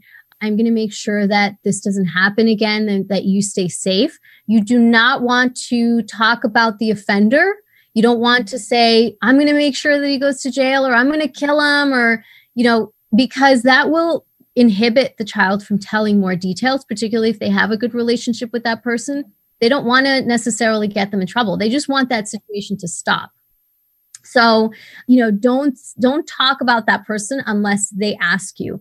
And then you can ask more open-ended questions. So, what happened? What would you like what else would you like to tell me? Is there anything else that you want to share? You don't want to ask leading questions like you know, did he touch you here or did this happen? You want them to try to open up and share what they're comfortable sharing and just give them that security that you're going to keep them safe. That's not going to happen anymore. They did the right thing and you're very proud of them.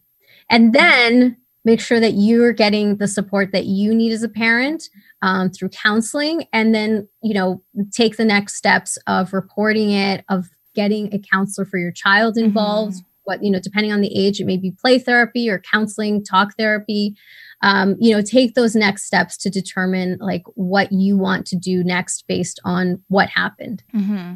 How, i don't know if you've seen it uh, the it's a new doc that came out or maybe it came out a while ago i don't know farrow versus allen about woody allen. I haven't watched it yet but yeah so much of this conversation is just like she might we watched it like a month ago.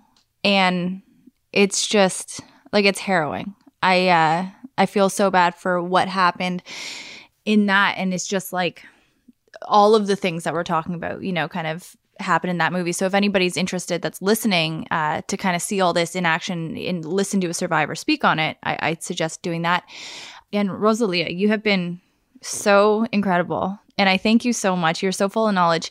You spoke about a membership and you have a membership. Where can listeners go to find this? What does a membership entail?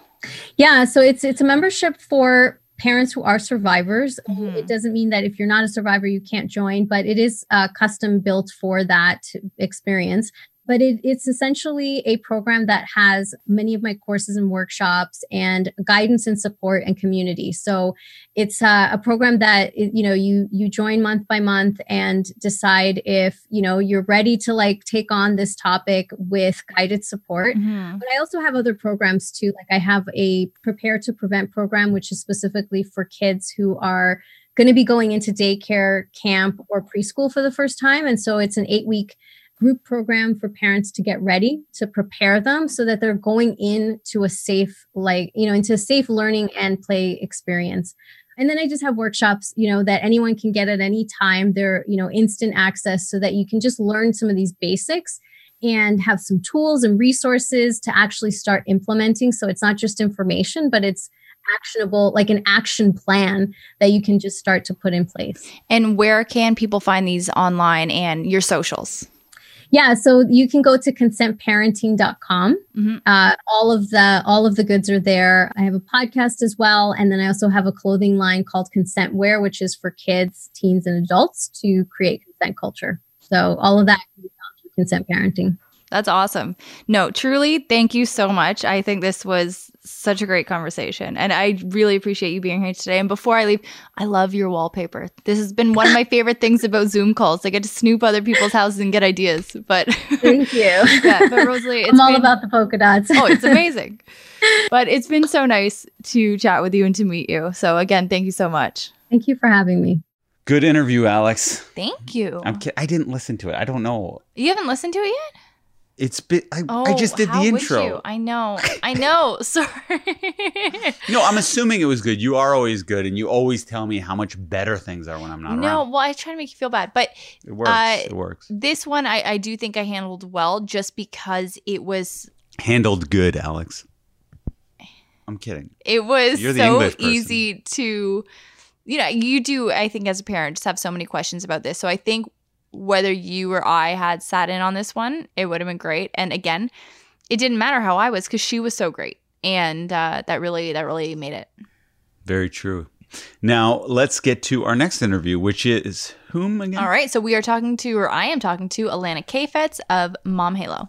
Oh, I'm a. She nominated us for Podcast of the Year, did she not? Uh, well, somebody nominated us, and oh. she told us we got nominated. But through her organization, yeah. that was the yeah. yeah. So I. Uh, I personally love this woman. Yeah, no, she's a, she's a great supporter. Actually, I really do. Yeah, she's uh, awesome. Appreciate that. But before we get to this interview, let's tell everyone who we are supported by.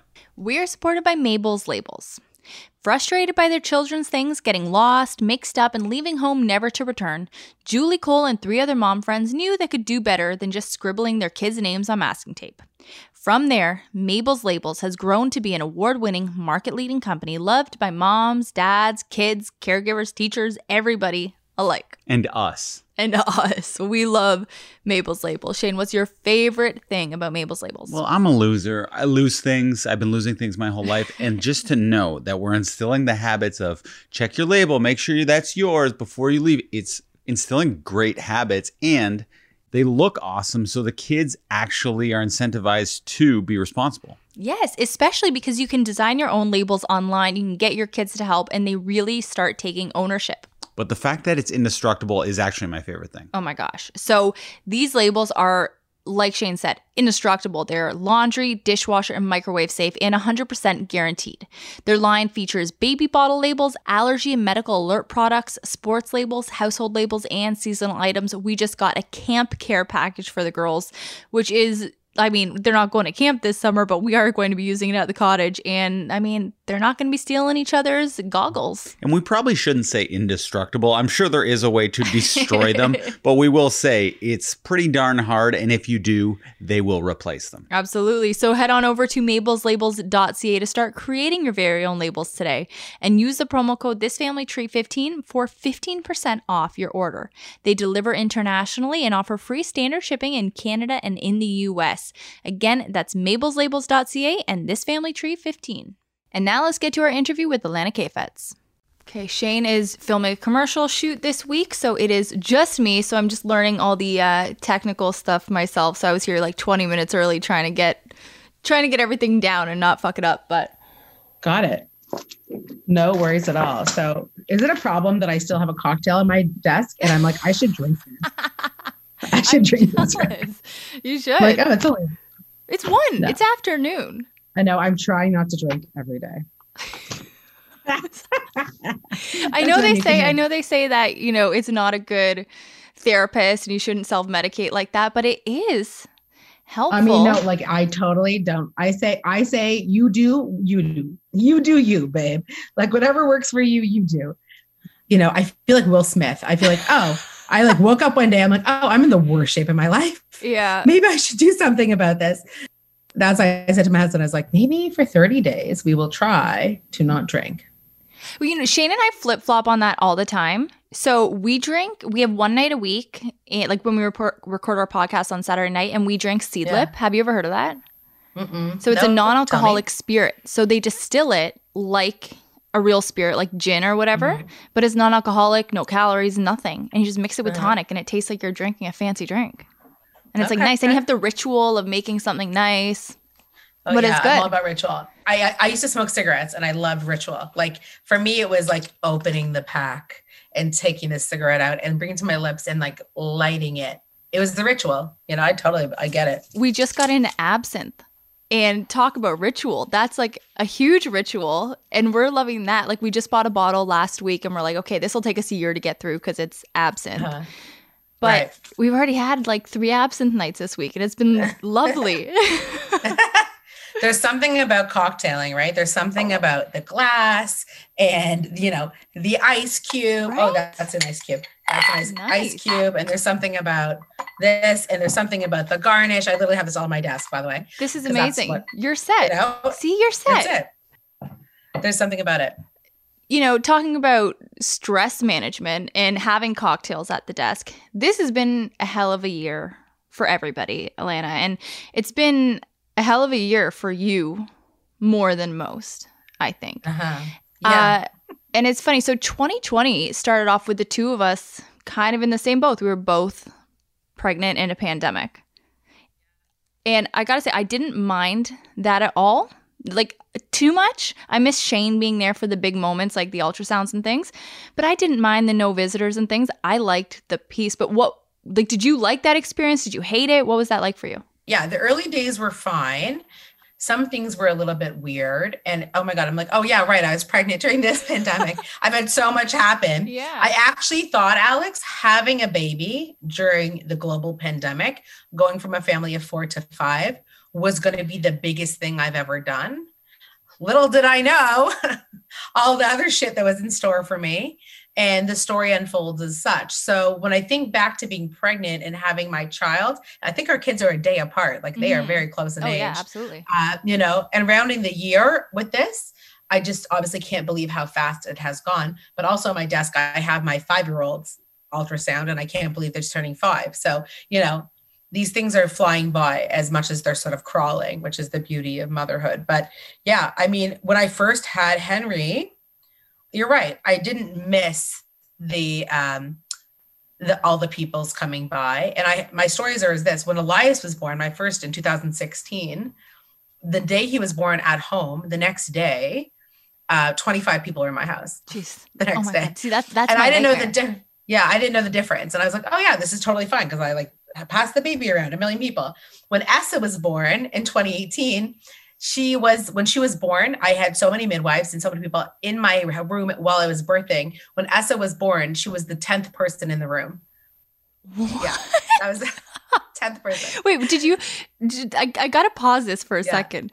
Yeah. Did you not feel like you were like putting on a show? Like, did you feel under pressure at all in that regard? No, no, no. So who was in the birth when Essa was there was my first midwife, second bad midwife, student midwife, my husband, myself. That's five. Okay. Oh my god. Then my sister was there, my mom was there, my nanny was there, my dad was there, not in the room, but like physically in the house. And when Esther showed up, she was the 10th. Not to mention Elias was sleeping next door, my toddler at the Oh time. my gosh. So when Esther showed up, she was the 12th person or 10th person. Now, when Henry was born, it was like literally like bare bones, nobody here, Mhm. you know, birthing at home. I'm not sure your birth story was, but like Henry came pretty fast and furious, but it was like uneventful, like totally textbook uh, midwifery birth and delivery. And little did we know he was totally sick and we had no idea. And maybe, and just maybe if it wasn't the pandemic, and maybe, just maybe if we were in a hospital, we would have determined all of these things much sooner in Henry's journey. As you said, I didn't miss the people. Yeah. So I didn't miss the people. No, I I never do. I, I I quite liked the piece, but you know, talking about Henry's birth. So, how do you pronounce it? Meyer, Meyer, Meyer, Myhre. Myhre syndrome. Okay, so Yeah, is yes. that something that you can detect in utero? No. No. No, no. It's a brand new. I mean, I'm even saying no. I don't even know the answer. As I'm saying, I'm like, no, no. I don't know. I know this. I know that I'm 30. I'm turning 38 this year. Mhm. So I've had my kids a little bit later in life. I have three kids before I'm 38.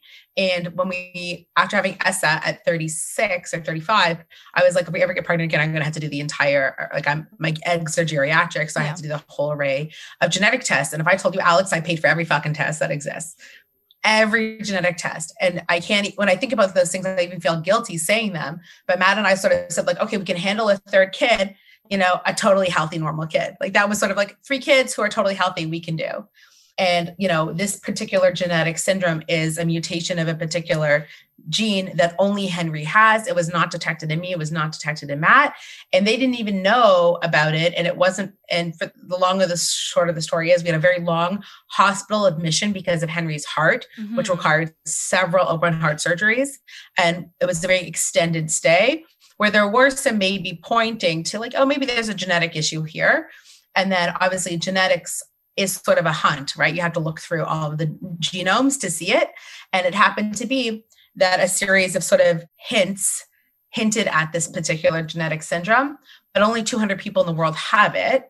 And only six people in Canada have it. So as a result, they didn't really know what they were seeing, but we saw certain things that sort of said cause pause, but no one thought that they were a big deal. Yeah. And it wasn't until the genetic team was like, hey, we found this paper of research on this particular genetic disorder. Henry doesn't have all the markers, he has some of them, but the baby just kind of looks like Henry. And we are like, okay, cool, cool. Never thought anything of it. And then many, many, many weeks after discharge, we were discharged on February 26th after being there since December 7th at Sick Kids Hospital for his a series of cardiac surgeries. And then we came home. We had to go back to hospital for a variety of reasons. Anyways, lo and behold, March 1st, I'm like, yes, March 1st is going to be my January 1st. Like I was like, as a business owner, I'm like, I lost my whole quarter, Mhm. but we are going to show up on, on on March 1st. And then three weeks into into March, we got COVID, my entire family Day like uh, school. Daycare. So Yeah. what happened was we knew Henry was coming home from hospital. I pulled my older kid from public school and I started my daughter Esther's two and a half into a daycare that had an extended jun- junior kindergarten program. So they would be together. And there's only 40 families in the school. So I felt very comfortable and protected by that. I was like, well, then our bubble will be really small and they'll be out of the house so we can focus on Henry. That was it. And we hadn't gotten to COVID and not, no COVID scares at all. I didn't even know anyone with COVID. And we had lived at the hospital. And at that point, the variant of concern sort of entered Canada and it was so, so contagious. And somebody in the daycare obviously got it, got my two kids sick. And within six weeks of being discharged from sick kids, my entire family got COVID.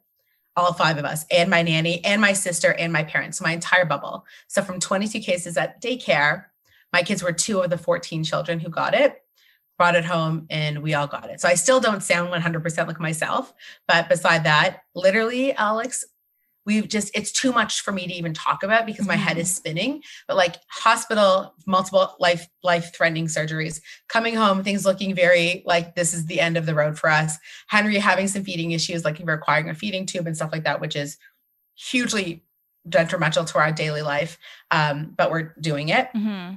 getting covid recovering from covid in april finding out that he has this rare genetic disorder. So this it's a whirlwind. It's hard for me to even to get my head around. I've been following Yeah. your story really since it's been happening because I was following your pregnancy, knowing that you and I were pregnant at the same time. You know, it's always nice, especially during a pandemic, to kind of f- befriend somebody just in your mind, even online, Right. and kind of go through things together. And I always find a little comfort in that. And then when you guys started, you know, having to go to the hospital with Henry's heart problems, my heart was just breaking. So if we can kind of go back to that, how did Yeah. that start? Because you know, for both of my pregnancies, so I have lupus, and I was getting tested every two weeks. I was getting um prenatal echocardiograms to check that the girl's heart development was okay, and they thought Lucy had coarctation of the aorta. So we were at Sick Kids for a bit. Turned out to be fine, but we were prepping for open heart surgeries immediately immediately after birth. Luckily, we didn't have to go through that. Uh, but when did you realize with Henry that he had a heart problem? something was up Yeah. Yeah. So we had Henry at home, and when Henry was born, he came pretty normal, but he kind of he didn't look like my other kids. He just mm-hmm. like we were like, oh, he looks like Elias. Does he look like Asa? Who does this kid look like? We're like, oh, he just looks like Henry. Like he looks like nobody. yeah. and he had some issues like with feeding, but all of my kids had issues latching. All of my kids had issues breastfeeding, and like the level of precision it took to get Henry to latch and to nurse him was so extreme. And then every time that I would nurse him, at the, almost every day he was having pukes, and I don't mean like a little puke. I mean projectile vomiting. Right. And everyone was just like, it's just normal. But there was no one for me to even, you know, Alex, you say that. I would, that's one thing that COVID really robbed from me is like taking Henry and seeing him against another baby his age and stage to be like, oh, he is sick. Like he he was sick, he looked sick, and no one saw it because we were so busy with our other families and trying to live through COVID that it was caught late. So it's funny you say that, Alex, because Henry had a coarctation of the aorta. That was Did he? exact, exact, exact issue. oh He also God. had something called a PDA ligation. So he had two issues in his heart. The heart is extraordinarily complex. One in a hundred children have some sort of congenital heart defect at birth. So these guys are constantly doing heart surgeries. They're amazing, the surgeons. But when you said that, I got shivers because that's exactly the same thing that Henry was diagnosed with. And we didn't discover till he was four and a half months. But like you, most people find out about these coarctations or defects in utero, and the surgery happens within five days to a week of their life, sometimes immediately, because they will die without it. Of course. So yeah. Henry walked around, Henry walked around like Betty for four and a half months with a coarctation of his aorta. Basically, he was a zombie. He was walking dead. It's, it was unbelievable to me when we discovered it. And the doctors would say to me, and it wasn't until my physician, my pediatric, um, my peds doctor, Dina Kulik, who's also a friend of mine, saw Henry at his four and a half month checkup and was like, there is a very large, large, loud heart murmur. I think you need to see somebody in cardiology. And I was like, oh, we're just going for like a routine routine checkup. Yeah. And it wasn't until after that heart murmur finding that I was like, oh, I didn't think anything of it. Until she's like, we need to get you in as soon as possible, like to a cardiologist so you can so we can see the heart. And I remember going to the cardiologist and they're looking at me, right? And I don't love doctors. Okay. I had all three kids at home. I don't really trust the medicine system. And the cardiologist looks at me and he's like, Does he always look like this? I'm like, Look like what? And he's like, Is his breathing always like this? I'm like, Breathing like what? Mhm. They're like, hmm. And does he always do A, B, and C? And everything they were saying to probe me, I was like, I, I don't see anything wrong with this child because I was so completely unaware of what a sick child looked like. Because the thing with with the coarctation of the aorta, it's usually caught right, right away, and those surgeries Yeah. happen right away. And I would have had a very different trajectory. So I had a bunch of ultrasounds, and I'll tell you, Alex, what happened was I had at 20 weeks, 22, 24, and 26 because they couldn't get a clear photo of the heart. Oh man. And the last doctor wrote it off saying, like, look, just make sure someone listens to his heart when he's born. We can't get a 100% clear photo, but let's just write it off. So it was in that moment that there wasn't any further investigation because of COVID. Like no one wanted to push, no one wanted to do more. So, you know, and in those early days, like those first week or two when I was going to see Dina or seeing my lactation consultant or the midwives were seeing him, it just seemed to be chalked up to just like severe eating issues when it came to inability to hold down food and to grow. Little did we know that he has this severe genetic disorder in the background that we just obviously discovered recently. But that's what happened. So that's how it came to be. So when you said coarctation of the aorta, Yeah. I got shivers because that is what Henry has a scar from here to here on his front and one on his back because they attempted to fix it once through the back because the recovery was very short and they missed it. So they had to do an additional surgery. Now it's very common for cardiac kids to have a variety of surgeries. As a mom with three children, and your first child having a heart surgery and someone telling you, well, like these things happen and sometimes you have to, mul-" you just do it. You don't say, oh no, we're not going to do the heart surgery. You just do it. So you show up, you do the heart surgery. They say it didn't work. We got to do another one, but this time we're going to open heart and he's going to go on a heart bypass machine. It's like, it's too much for the human soul to even endure what we had to go through.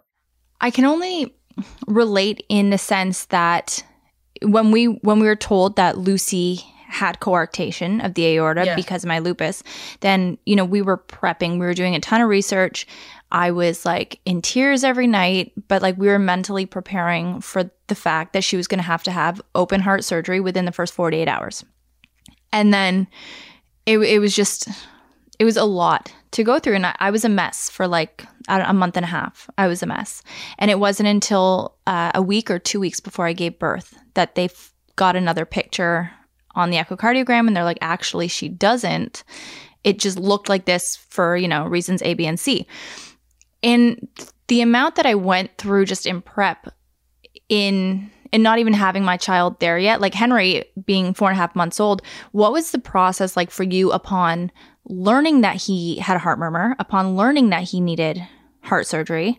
Yeah. and like what kind of stages did you go through there Yeah, I mean, I didn't have time to think, right? When I'm I'm trying to explain the the cadence of events because I know a lot of women prepare, right? They have like it sucks, right? Getting these sort of diagnoses as you experience, it fucking sucks. It's a blow to your body. It's blow to your imagination. It's mourning, really a mourning of like the loss of what this child could or couldn't be or what limiting things will this have for your kid, right? Mhm. So like I didn't have chance. He was diagnosed on the Thursday. Thursday they found the murmur. The following Wednesday, they found they they said he has a coarctation. That day I was rushed to sick kids. I thought they were going to do emergency surgery right then.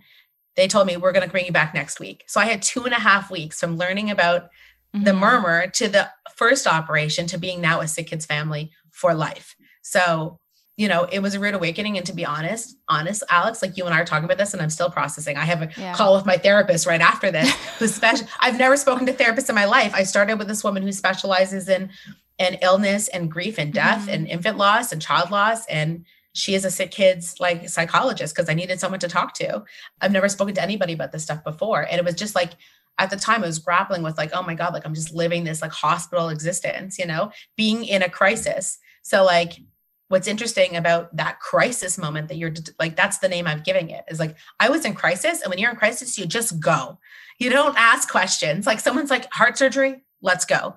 Waiting for him to be there with his name on the board. Okay. So I did everything I needed to do to make myself feel better. And I'm such like a, we're such like fun loving, life living, like loving people that like Mhm. I was just like, everything's gonna be fine. I just like convinced myself everything was gonna be fine. And things just kept getting worse and worse and worse. And I was like, we can do this. We can rise to the occasion. We can just do this, right? So my husband and I, we cried and we like got over it and we just went. And I came home from surgeries those days. I stayed bedside with him in hospital for six days, you know, with the nurses coming in every minute and not really understanding the breadth and depth of what I was going to until we came home for 10 days from the failure surgery, going back for the open heart surgery and understanding like, okay, this is just our life now. Our life now is just we are in and out of hospitals, and he is just somebody who is not well. And you know, earlier you mentioned that you had a an initial mistrust of doctors and things like that. It's like, where does that come from? And you know, how has that evolved? Because you're essentially living at Sick Kids half time. You're talking to ther- therapists now, so that's a huge 180. But it's a huge 180. I mean, look, I think for me, like I had, a distrust of doctors because I don't like being out MD'd by anybody. I don't like feeling like somebody is telling me that they I just don't like being told things. I don't like feel I don't like what's called the cascade of intervention, right? Mhm. I don't want to have a C-section on your lunch break because it's fucking up your holiday. Like I'm not interested in any of that stuff, you know?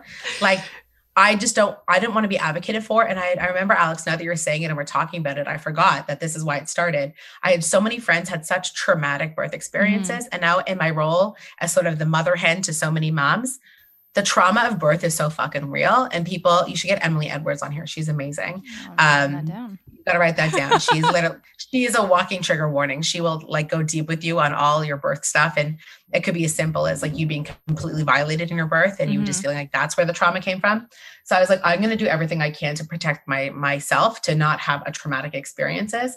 And I'm a pamphlet person. Literally, I went to my doctor, like my I was like, I'm pregnant. She's like, Have you heard of midwifery? She like hands me the pamphlet. I was like, What's a midwife? I'm like, okay. I'm going to do this. And I happened to call to myself on the wait list. I'm a very connected person. And somebody answered. She's like, Alana fucking Kathan. I'm putting your name to the top of the file. It's like somebody I knew from Jewish summer camp or something. Yeah. So anyway, so that's how it happened. And I just really had such a beautiful birth and such a beautiful birth story with all my kids and had no trauma. I mean, listen, your body, you know what it's like. Your body births, all right? We've been doing births for 3,000 years. Like, I'm more scared, honestly, Alex, of an epidural and being paralyzed than I am of giving birth to a child. It just was my Mhm. fear. And my parents, my mom was really sick when I was a kid, and she had some, I think, like miss medicalization that had happened to her that resulted in some serious life threatening things. So I think that's where my mistrust of like the Mhm. medical system came from. All my friends are doctors. My best friend is a physician. I like went to McMaster. Everyone I know is a doctor. It just so now I now I'm here. Okay. I have a sick kid. I'm now shackled to the yoke of sick kids. Mhm. And I will say whatever they, they saved my kid's life and they will probably save him 10 more times. So it is what it is. Like Mhm. I, I've also live in this world, right? So Yeah. the reality is you put yourself aside for your kids. And often by like they're not such deep seated foundational moral ethical issues with physicians. It's not that. Yeah. I just don't like doctors very much. no, that's I just don't like doctors. That's it. I get that. I get that. I love them only because I have had so many health problems in my life that I'm like, I mean, I'd be on the side of the road dead shot like a horse without, you know, all the help I've had. But I I do totally understand that. And now being at Sick Kids, you said that they're probably going to save Henry's life 10 more times. Is that a threat? Like, what does Myhre look like as children age? Like, it, will Yeah. he be needing subsequent heart surgeries? So we don't know. And that's the short answer. The short answer is I'm still learning. The short answer is today's May 17th. And I learned about this on May on April 10th. Like we're we're four and a half weeks into this Mhm. prognosis. And what we do know is that it is a connective tissue disorder. It is a stenosis of every part of the body. And I'm getting better at saying it the more that I talk about it. I was not okay saying this literally two days ago, three days ago. But a stenosis is a narrowing of passageways. And what happens is if you look at Henry, he has very thick hands. He's a very small statured guy. He has very pronounced features like his eyes, his lips, his nose, his ears, even his penis is like it's all very pronounced. But a lot of things for the Myhre syndrome, the coarctation of the aorta is one of the conditions. So what we've learned is there's a multitude of conditions that make up Myhre. So what you do, it's it becomes sort of symptomatic Mhm. where you sort of treat them as they appear. It's kind of like COVID in that way. Okay. It's weird. So we don't really know what's going to happen until it presents. But Henry is one of the youngest babies on record that I've heard of who's gotten Myhre. Myhre's been around obviously forever. It was discovered in the 80s, but it really started being diagnosed in the last six to eight years. So a lot of people have walked this earth not knowing what they had. They just had a ton of different things happening to their bodies, but there can be anything from a develop, develop- developmental delay, obviously learning disability, autism, vision loss, hearing loss, very small stature, but also the big thing that's life threatening is the intubation. So Mm. anytime an intubation goes into the throat, it can leave scar tissue.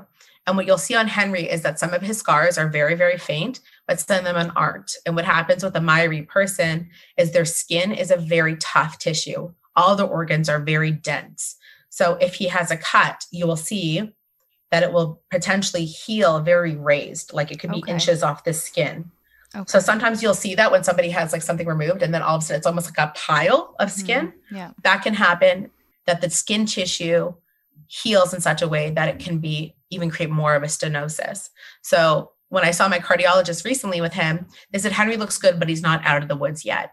Meaning, as this coarctation heals, it could be that there could be scar tissue that actually makes the passageway narrow again, which will require additional surgeries of his heart.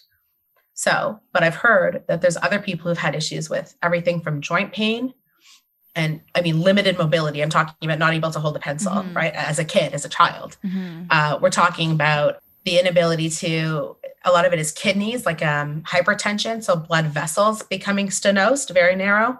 But the big one is obviously the airway. So any surgeries we do alex moving forward we are going to have to weigh the cost benefit of putting him under with requiring intubation. Because every time we intubate him there's a chance that there will be scar tissue that can result in a narrowing of his passageways so that's why things become very complex moving forward that Mhm. everything we're going to do now is going to be a cost analysis of like is this surgery worth the risk yeah a big fuck All right, Alana, we're just going to take a quick break and let our listeners know who we are supported by.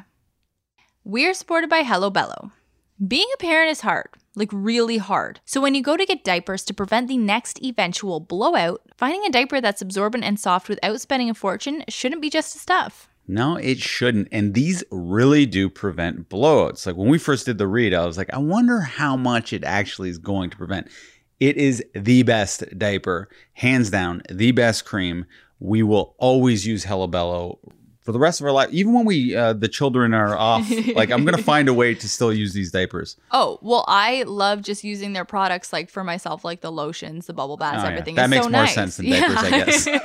Well, I guess we're getting, you know, we're gonna get old one point. Yeah, back in diapers. Yeah. Maybe I'll start making geriatric diapers by that point. We'll do reads at that. But uh, of course, as you probably know, is co-founded by Kristen Bell and Dax Shepard. And Hello Bello is built on the simple idea that all babies deserve the best, which is why they offer premium baby products at affordable prices. Their diaper bundling service lets you choose from over 20 different fun rotating designs throughout the year. And each bundle comes with seven packs of diapers, four packs of plant-based wipes, the best wipes ever, and even one full-sized product freebie with your first order. Plus, you get 15% off of any add ons like the bubble bath, the wipes, the diaper rash cream, the detangler, which I use in my hair. They're all so amazing. And to get Hello Bello's super soft, super absorbent, and super affordable diapers delivered right to your door, it is so easy. Go to hellobello.ca and use the promo code ThisFamilyTree30 for 30% off your diaper bundle order. That is a huge bang for your buck and a lot of potential blowout saved. That's right. Your ears are not deceiving you. That's hellobello.ca, promo code this family tree 30 to start bundling with 30% off your first order. Don't forget that's hellobello.ca and promo code this family tree 30. This promo is applicable to Canadians only, and we highly suggest you get on it.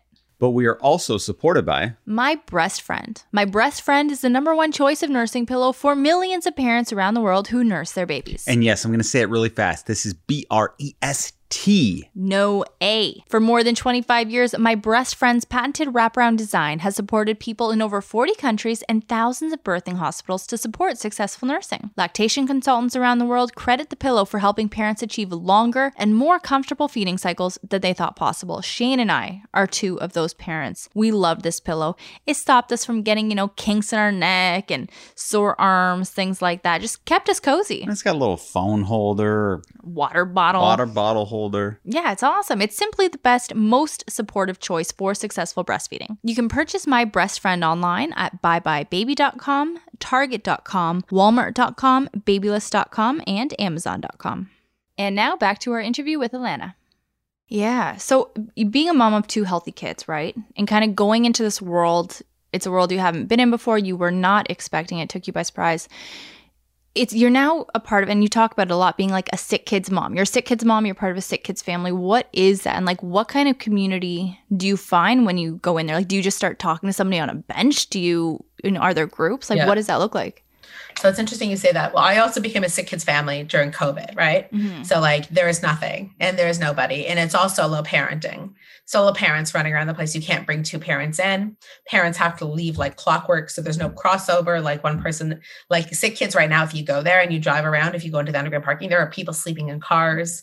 There's families just camped out, living literally with beds in the back seat with sheets down because people are taking turns sleeping in and out. Or there's the Ronald McDonald House or the hospital, like the hotels around the hospital.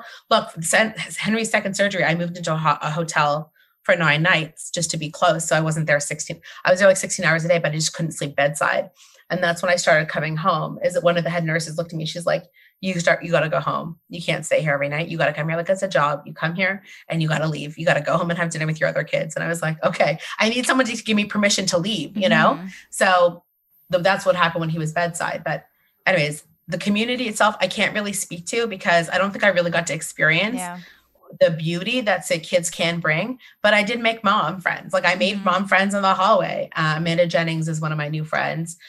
This woman named Renee, who we became friends with, just women who are like in my hall, like literally next door to me or across the hall, and you just sort of talk through the mask through your rooms or whatever, and just going through some of those things together. And when I met other hot heart moms or you know heart warrior parents, what I come to learn, and through our campaign to try to raise a million dollars for sick kids, is like when you are there, you it's not that you're less scared or you're less worried. It's like you just come to terms with the fact that this is your reality Yeah. right? Like one of the things you have to come to terms with is like, you know, your kid might die, right? Mhm. Like that's a hard thing to come to terms with.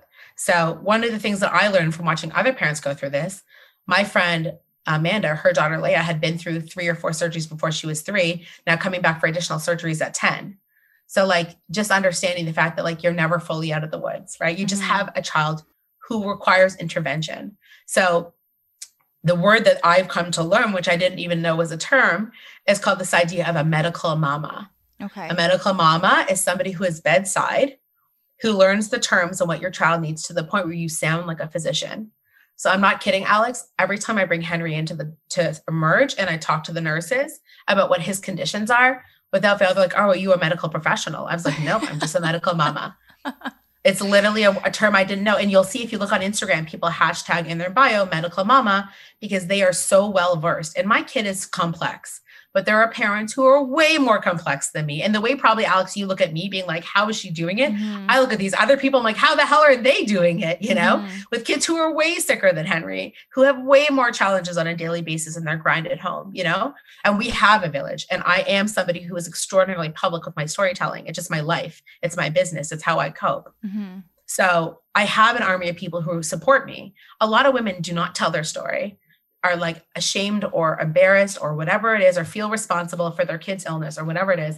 And they don't have the platform that I have or the power that I have to feel so lifted, Yeah. right? Or women like you who are like, let's hear your stories. I'm using the Mhm. platform to share. If you have a sick kid or if you're looking for a community, tell the story, you know? We have to tell the story. We have to be able to share these things because, like, also, I'll tell you the other thing, Alex. When I saw other people's sick children, I have to admit, I would scroll right by. I don't want to even Mm-hmm. Yeah. think about my child being sick. It's hard. I don't want. Even, I don't even want to think about my kid and sick kids. I don't want to think about a sick kid. I don't want to look at a sick kid. Mhm. I don't want to look at. I don't want to look at a kid who has cancer. I don't want to look at a kid. I didn't want to see it, Mhm. and now I'm living it. Yeah. So yeah, I'm trying to approach this where I'm like, I am a mom who happens to have a sick child. I have other children too, but it has. It is now part of my identity, and I can't turn that off. And I can't stop sharing because that's who I am. I can't shut that off either. No, it's it's it's so important, honestly, and it allows other people to again like find comfort in that. You know, find somebody else going through, even if it's not the same, maybe something similar, even if it's on a different scale. And there is so much comfort in that. And you know, for anybody listening who is going through something or who has or who may, like what, how have you been coping? Like, what do you do? Uh-huh. And it, have you done anything or tried anything that just hasn't worked for you or? Yeah. So I find for me, I'm still coping, right? Mhm, like I'm still a little bit. In, so I think part of the reality was was when we found out about Myhre, you know, they, everyone always was like, oh, like God only gives you what you can handle. Don't say that to people. Just let me know. The other thing don't say is like, is there anything I can do for you? Don't say that. Just do, Do the it. thing. Just do I Just show up say, on just. Tuesday. Just show up on Tuesday with all the cut veg fruits and vegetables. Just send the Uber gift card. Don't wait. Just show up with the toys for the kids. Don't ask. If you say, What can I do? You're not going to get an answer. Don't put it on somebody. You know, in the grief community, that's what they say a lot. And I've learned that from other friends who've really had much bigger losses recently than me is like, just do the thing, Mhm. just send the meal. Yeah. Don't ask, just do it. I'm So I'm giving you now. yeah. Yeah. I'm giving you permission now. Don't be like, don't be like, hey, um, what do you need from me? No, just if you want to be a real friend, or if you're trying to be there for somebody, just buy the massage card. Just, just do the thing. Anyways, yeah. How am I coping? I'm not really coping, to be Mhm. honest. I'm still, I'm still, I'm still waving my hands in the air a bit. And part of it is like, Alex, I don't have a mat leave, right? Yeah. There's no, there's no EI coming in. I have to run my business, right? So the four months I was at Sick Kids, really not running my business, actually gave me time to think about ways I can run the business. And one of the things I realized is I love to do things. I like to start movements. I like to get people excited about stuff. So when I decided to do this third party fundraising for sick kids, it started with my community. Mm-hmm. People were like, "I, you're at sick kids. I want to send the nurses a meal." Okay, Yeah. so somebody sent some pizza. Next day, I'm like, "Hey guys, the nurses have been amazing. I want to send them some McFlurries. Who wants to send me two bucks to do McFlurries?" We made sixteen hundred dollars in McFlurry money, and that was the beginning of sort of this like acts of radical generosity that continued to go. So for me, that was my coping strategy: is to give, give, give, because that's what I do. I give, I give, I give. And then I said one day on Instagram, like totally like willy nilly, oh, we're just going to raise a million dollars because there's no place in this hospital to chill as a parent. Yeah. You can't chill. There's no escape from like the grind of being the parent to that child. I would love a place, Alex, to put my feet up, to like just chill. You know, if you remember like on airports, sometimes there's like express manicures. Yeah. Or like, you know how many times I needed a pair of fresh underwear and didn't have it? I was on the phone with Knixwear. I was like with Joanna Griffiths. I was like, can you make a vending machine for sick kids that people could just buy panties if they need it? Like people need fresh underwear, you know? I would buy a Smash and Tess romper because I needed a new outfit. And I was there bored with money on me and I didn't really want to go spend it again on another kid toy, you know? 100%. Like I needed socks. So like a space that's like very thoughtful about the parents' experience is what I was hoping for. Mhm. So I called my friend at the foundation. I was like, I'm going to raise a million dollars. What does a lounge cost? She's like, well, a hospital bedroom is 250,000. I'm like, but a lounge. She's like, do you think you can raise a million? I'm like, I already put it on Instagram. So I guess I have to do it now. and that's where it's come from was for me, coping was just throwing myself into this campaign Mhm. and turning to my team of all volunteer moms who are now like I pay very small amounts as a side hustle to say, what do we want this community to be? And that's when we pivoted from Moms Toronto to Mom Halo, saying we got your back. This is the Beyonce Halo, not not like the religious Halo, right? We you are if you by being close to us, you are a ray. You are a ray of sunshine for your community, friends, family. People can turn to you and you can turn to others. So that's what happened. This explosive thing happened where we're like, Project Halo will be us raising a million dollars by allowing moms to be entrepreneurial or to throw a kid's birthday party or to do whatever to uh, to pay it forward. So all these women have started companies like full on B Corps, you know, where they give a lot, you know, 30, 40% of their proceeds to our initiative. That's so we amazing. started a fucking movement. It's a movement of moms under Project Halo who started bread baking companies, who started tie-dye companies, Mhm. who existing apparel companies that I can't even say yet are doing time cap- capsule collections where they are going to raise solely probably $20,000, big names for our initiative. So, Well, I feel like you dropped two hints earlier. oh, did I? I feel like it. No, I didn't. the, Those uh, were not them. Those no. were not them. No, those are the two companies. No, but no, no, no, not with them yet. No, no, no. That's like I'm, I'm manifesting that. I'm putting that. I like it. I like it. yeah so so those are things that are that's how i coped alex is i threw myself into these projects and you know i've lived my life in philanthropy before i started mom halo i did 15 years in nonprofit before that i worked in the tech startup world so i'm very much a fierce entrepreneur and what the thing about entrepreneurs is that we're fucking entrepreneurs. Like I will never stop innovating. I will never stop failing fast. I will never stop putting ideas out there. Mhm. I will never stop trying to meet the needs of our community. Yeah. So, you know, and as they arise, we will try to we'll try to figure out a way to do that. So right now, you know, we have moms of every age and stage. I have moms who started with us in 2016 who are now on their second or third kid and they followed along our story the whole time. So we have raving fans and we have amazing followers and friends who've been with us for years now, Alex, Mhm. and we have nothing to sell them. I'm not a sales we don't have a product. We have nothing. We have a membership, okay, which is like open right now. but I don't, we're not selling. I'm not a traditional influencer. You don't see me holding up freaking branded shit all the time and buying things. we don't do that. Yeah. We are about a community. It is about the moms. Do you know who I want to serve? Our moms. Mm-hmm. I like brands, don't get me wrong, but I'm here for the moms, right? No, absolutely. So I think that's what sets us apart. And when and I felt a thunderous amount of support through this whole process. And I continue to. Really, people are putting their monies where their mouths are. They're rolling up their sleeves. And I'm coping because I'm relying on the strength of my halo to Mhm. lift me up. And I feel so elevated by No, this community. It, it is it is so incredible and it's incredible seeing like you just had mom fest last week and it is so incredible to see the amount of people that are so i want to say gung-ho but that's like the worst word but that are just so enthusiastic and passionate about that community about supporting that community and you know you were saying once an entrepreneur always an entrepreneur you live your life like that and when i think of entrepreneurs you are constantly going. There is a sense of the ones that I know of, you know, always wanting to be in control, have control, have power over certain situations. And obviously, you have a lot of variables that you cannot control in your life right now. So, how are you, you know, kind of bringing that entrepreneurial mindset and those qualities that you probably hold? And how are you managing with all of the new variables that you can't control that are shitty? Yeah. It's an interesting question. Not well. I'm not, I'm not, I'm not, I'm not doing well with not Mhm. being in control. What I am being doing well at is getting out of my way.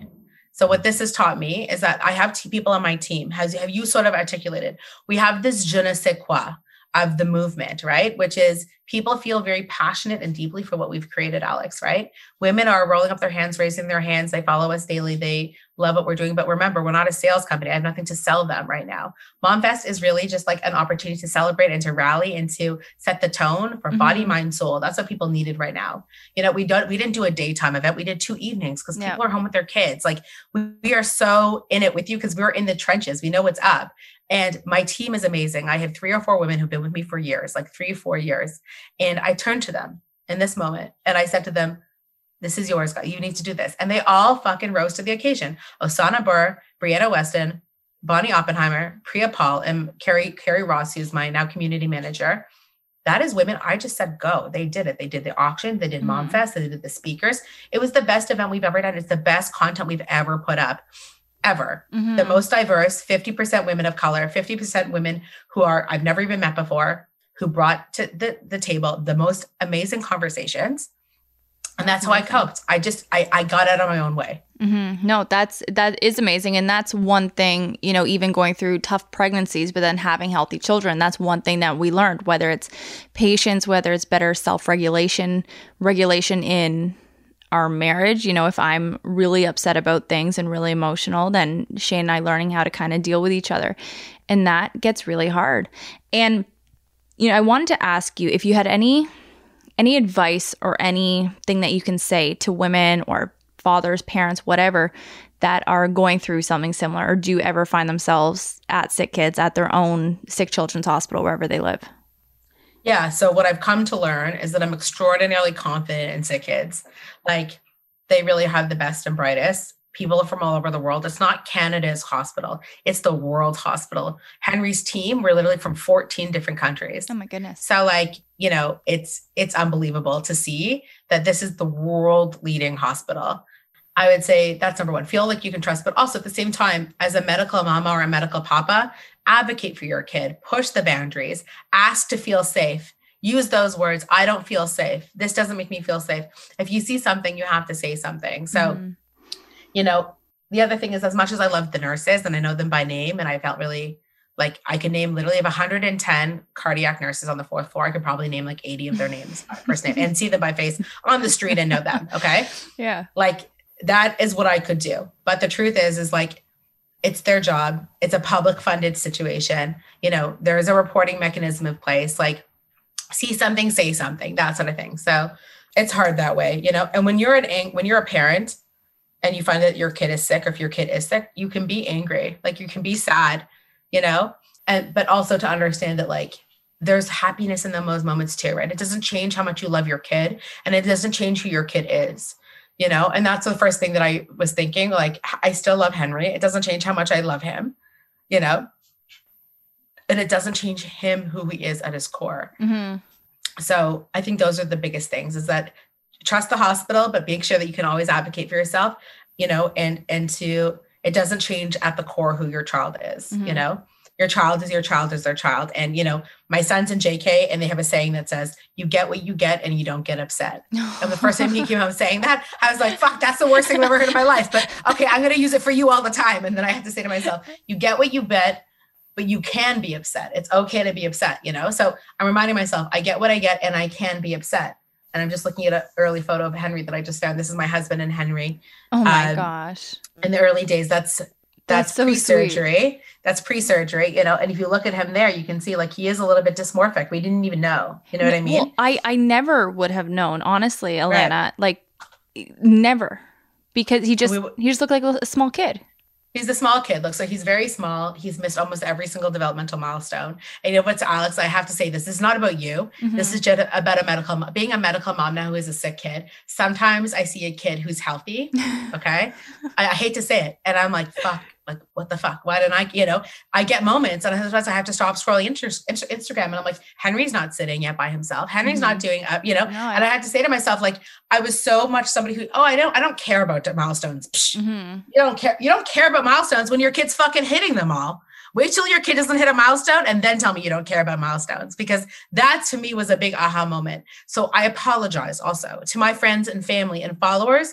If you have had a sick kid and it, we fell on deaf, ear, deaf ears, I am sorry. I am now here to advocate for those people because I now know how jarring it is to look at a totally healthy, normal kid who's the exact same age and stage as my kid and be like, not you, Alex. And no, this is not No, to Betty, but no. fuck you. You know what I mean? Yeah. You don't miss a milestone or realize how big of a deal it is to miss a milestone until you fucking are missing those milestones. Yeah. And you're like, oh shit, I gotta work. So you better believe my PTOT is on her way here right now. Like, we gotta work Mhm. for tummy time. I gotta work for grabbing. We gotta work for chewing. Like those are Mm-hmm. all things now. Whereas like, oh, you know, I look at my older kids now. I'm like, okay, you can cry over whatever you two have because I don't give a shit now about your two like your like sibling rivalry. I don't care about right now. I just want to make sure Henry is alive. Like this is Mhm. that he's eating, putting on pounds. You know. And do they get So- it? Your your older kids? Like do are No. they understanding? No.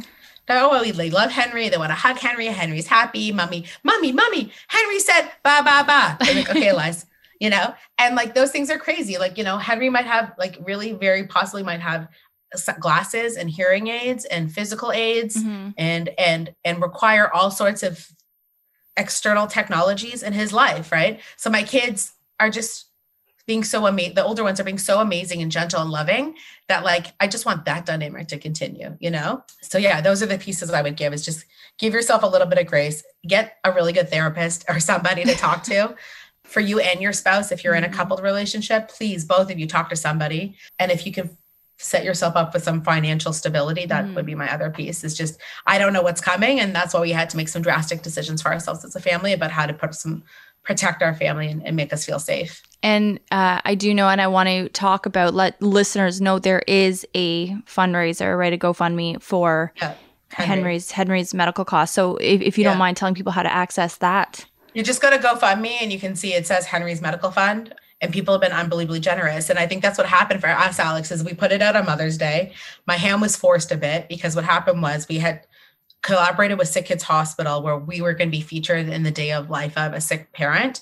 So they asked me for like stories of my whole day, like what I do at night and evening, whatever. So I like story the way that I normally do, but we had already known about the Myhre syndrome and I had included it in the stories. Mhm. And sick kids had put it on their Instagram being like, Henry has Myhre syndrome or we're genetics. I was like, oh fuck, I haven't told my friends yet, our family, our followers. So that day on Mother's Day, I was like, we've been sitting on this GoFundMe. We got to, we got to Mhm. post this now.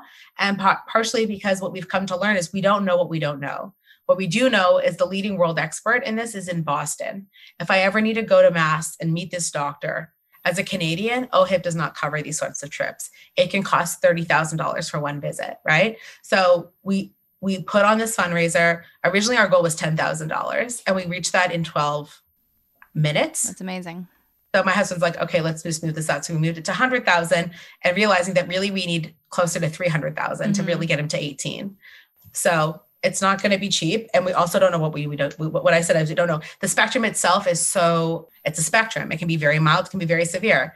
but we don't know. So now we're setting him up to make sure that Henry's medical bills are going to be never that he should never need something and us be unable to get it. That that is what I don't want and I don't want to have to wait for anybody or rely on anybody. I know we have a public Canadian healthcare system but like I'm not interested in waiting. I want to make sure that we can have what we need when we need it and that's my goal. Mm-hmm. And my last thing that I want to ask you has your perspective changed in any major way throughout the year? Like throughout all, since all of this has happened anyway, since he was about four months old? I mean, my entire world has been turned upside yeah. down. Like for some people, I understand COVID is hard, okay, and it's complex for the easiest of situations. Mm-hmm. But no one is having an easy time right now. We have a we have a particularly extraordinarily hard situation. Mm-hmm. My husband and I are particularly good at making lemonade. You know, we're pretty good at making lemonade, and that's what we're doing now. And partially is maybe we're in denial of the severity of what's about to happen partially these things are degenerative. So a lot of the things that will happen for Henry won't present for another two years, five years, seven years. Around puberty and into teenagehood is where things really tend to present mm-hmm. in terms of things being potentially life threatening or him really needing physical aids and stuff like that. So we're counting our blessings that we discovered it so early so we can do some intervention. That is our saving grace. So even though we were had a very long hospital admission, which was life changing and life draining, the big thing is is that we were kind of on a marathon and a sprint at the same time the difference now is is that the sprint is over but the marathon now continues meaning mm-hmm. like his care will never be ended we are there's many many henry yeah. is out so that's so that's our situation and Alana, where can folks go to check out Mom Halo online and find everything they need to know about this conversation? Yeah, thanks. So if you're interested in learning more about our community, Mom Halo, you can go to momhalo.com or our Instagram is where we talk to our friends every day. So come check us out at momhalo.com or Instagram backslash momhalo. Yeah, we also have our GoFundMe, which you can check out if you see this anytime. I'd love you know any of that support. And also if you're interested in learning more about project halo which is our initiative to help raise a million dollars for sick kids you can go to momhalo.com and then you'll see the project halo information there. As well we have our own instagram account where we just literally reshare anybody who's doing any initiative. It doesn't matter if you're making stained glass windows which somebody is mm-hmm. making if you're making prints if you're doing jewelry if you're making books if you're just even doing a birthday party for your kid and you want that money to go toward this initiative, that's fine. If you've had lost, if you have a campaign or if you have a, a fundraiser for for anything, your mom, your grandmother, your child, whatever mm-hmm. it is, uh, a lot of people are just finding solace and, and helping us reach our goal. And we're almost, I think we're at a hundred thousand dollars and we launched in March. That's incredible. So March, April, May, two months, we're almost at a hundred thousand dollars. No, it's one of the strongest communities that I have seen for parents on Instagram or in, I mean, you're local locally, you know, and it's it's really amazing and obviously a huge part of that has to do with you spearheading it all because you do have that magnetic personality and it, you do a fantastic job. So I do want to congratulate you, so you on Mom Halo on everything that you are you know going through because I do think you're doing it very gracefully and, or not gracefully fuck it, it doesn't matter like you're doing it and that's what matters but yeah best of luck Alana thank you so much thank for joining you. me today in the chat Thank you, Alex. Two for two, Alex. Great job with that interview. I liked I, I like the questions. I thought they were good. They were uh, insightful. Thank you. I Thank have not you. heard the interview. No, no but, but it, I know you, and I know you're always good. And Alana was great. And again, I am so grateful that she shared her experience. Obviously, that is every parent's worst nightmare to have to go through something like this. So, if you did listen and you do want to contribute to their GoFundMe, please do. I will link it up when we promote this episode, and I will put the GoFundMe in the show notes. All right, but now is everybody's favorite part of the show besides the opening oh, the opening's everyone's favorite but now it's the q&a segment this is where we get your questions i'm talking to the listeners right now if you submitted and alex researches them mm-hmm. and then actually answers the question even if you don't know the answer you'll find the answer. the answer so i'm just going to sit back listen. Maybe I'll contribute something. Maybe I won't. Maybe all the questions are for me. I don't know. But let's see. I like all the mystery, Shane. All right, but first question tonight Baptizing children. Have More or statement. have or will you baptize both? And if so, what religion? My husband was born and raised Catholic, and I am more than happy to baptize them within the Catholic religion. However, I've heard that in order to do this, both parents need to be baptized within the Catholic Church, and your marriage needs to be blessed by the church. Did you two face any hurdles like these? So, we got Lucy baptized in the church. Uh, Shane, were you baptized? I don't. No, I'm the classic second child where my sister was baptized. I've never been baptized. Is I know there's water involved, but do you get to eat the cracker on that one? No, you goof. That's that is when you're in grade two that you're finally able to do that. What's that called? Communion? yeah. Do you know? Yeah. Do you know what's weird? And I bet you there's other like-minded people out here What's that? who feel this thing. I was always jealous, or not jealous. I always wanted to eat the cracker. Oh, of course. If you see everybody else eating it. No, but it actually made me hungry. I was like, I want to know what it tastes like. I bet it tastes really good. I know it's a bland cracker with like very little taste, but every time I see someone eating the cracker, I just want to eat it. Like it just for hunger reasons. it, it just dissolves on your tongue. Like it's you don't even chew it. You're not you're not allowed to chew it. You're not supposed to. You just let it dissolve in your mouth. Intellectually, I know that, but there's some caveman reptilian. I don't know. It's just I want. I get hungry when I see people eating it. Well, you need a little snack in the middle of church sometimes. They can I go on love for a crackers. while. Is the point? Yeah. There you and go. rice cracker. I, oh, Well, now that's I kinda- want rice that's crackers. the texture I love it. dill rice crackers. Dill pickle flavor. Yeah, they're definitely not flavored. I wish they were, but no. Uh, but yeah, so we got Lucy baptized at about oh, it was on her first birthday. It was on Shane's birthday, her birthday, and it was Mother's Day. and it's the day Kawhi hit the shot. Yes. That was the most legendary day in our personal family history. Mm-hmm. Very that was historic. amazing. Yeah. We did not face any hurdles, even though Shane is not Catholic, uh, far from being, you know, a practicing Catholic. But we did have our priest over at our house. Uh, we had some snacks, and we just had a conversation with him about why we wanted to have Lucy baptized. And He was a bit of a party animal, if I remember He was correctly. awesome, He was yeah. He telling was, about like, all so the nice. stories about, like, I always forget if priests are allowed to drink. yeah, yeah. Catholics love uh, drinking. Yeah, so he was telling us some stories of him going to like the, the Super Bowl and the Grey Cup. and, Yeah. like really funny guy too. No, he was Like, awesome. Yeah, he, was, wicked. awesome. And uh, so it was genuinely an awesome hang. Like he was at our house for, I don't know, like an hour or so. And it was genuinely a lot of fun. And yeah, we just explained why we wanted Lucy baptized. And, you know, he recommended that Shane come to a few masses, which we did. And we got her baptized and it was no problem. So typically, the church does require that both parents are Catholic. However, there are provisions where one parent, you know, if they demonstrate their Catholic faith, can be allowed to present their child for baptism, even if the other parent isn't a Catholic. All right. So as long as it, it really depends on your priest and your parish and if you have a good relationship with them or not. So if you do want to get your child baptized and your other spouse is not Catholic, just start putting a little more money in those collection envelopes and show your faces around, get to know your priest because generally I think that they just want as many Catholics because it's a dying religion, right? Fewer people and fewer young people are going into church. So I think it's probably in the church's best interest to baptize people if they if, if they want their children to be baptized. So check it out. Get to know your priest, see what they say. Do you think they'll ever start charging for baptisms? Like just No. have a price like No, because bucks? it's no, no, it's a sacrament. So they they wouldn't you they would never charge for a sacrament. I don't think like that, unless maybe if you want a private one, because baptisms are communal, because it's supposed to be like a community thing, and the whole community is welcoming the baby into the church. So maybe if you wanted a private one, but so like an admission fee would be considered a sin. no. Yeah. But uh and the other thing is so maybe you will be required to attend baptism preparation sessions. Our church didn't have that, but some churches do. Uh, the one thing is that if you do have godparents, that's strictly a religious role. Like I know people that talk about godparents, but they're not even in a Christian religion. And the role of the godparent is strictly religious. So you can't have a godparent that's not Catholic. You can have one Catholic godparent and then one witness who is not Catholic. Isn't the idea of godparents if both parents are taken out? No, that's like what I think people think it means. Oh. And like kind of like what society think it means.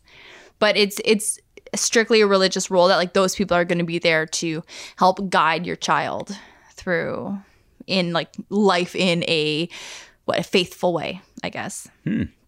Yeah. So that is that. Next question.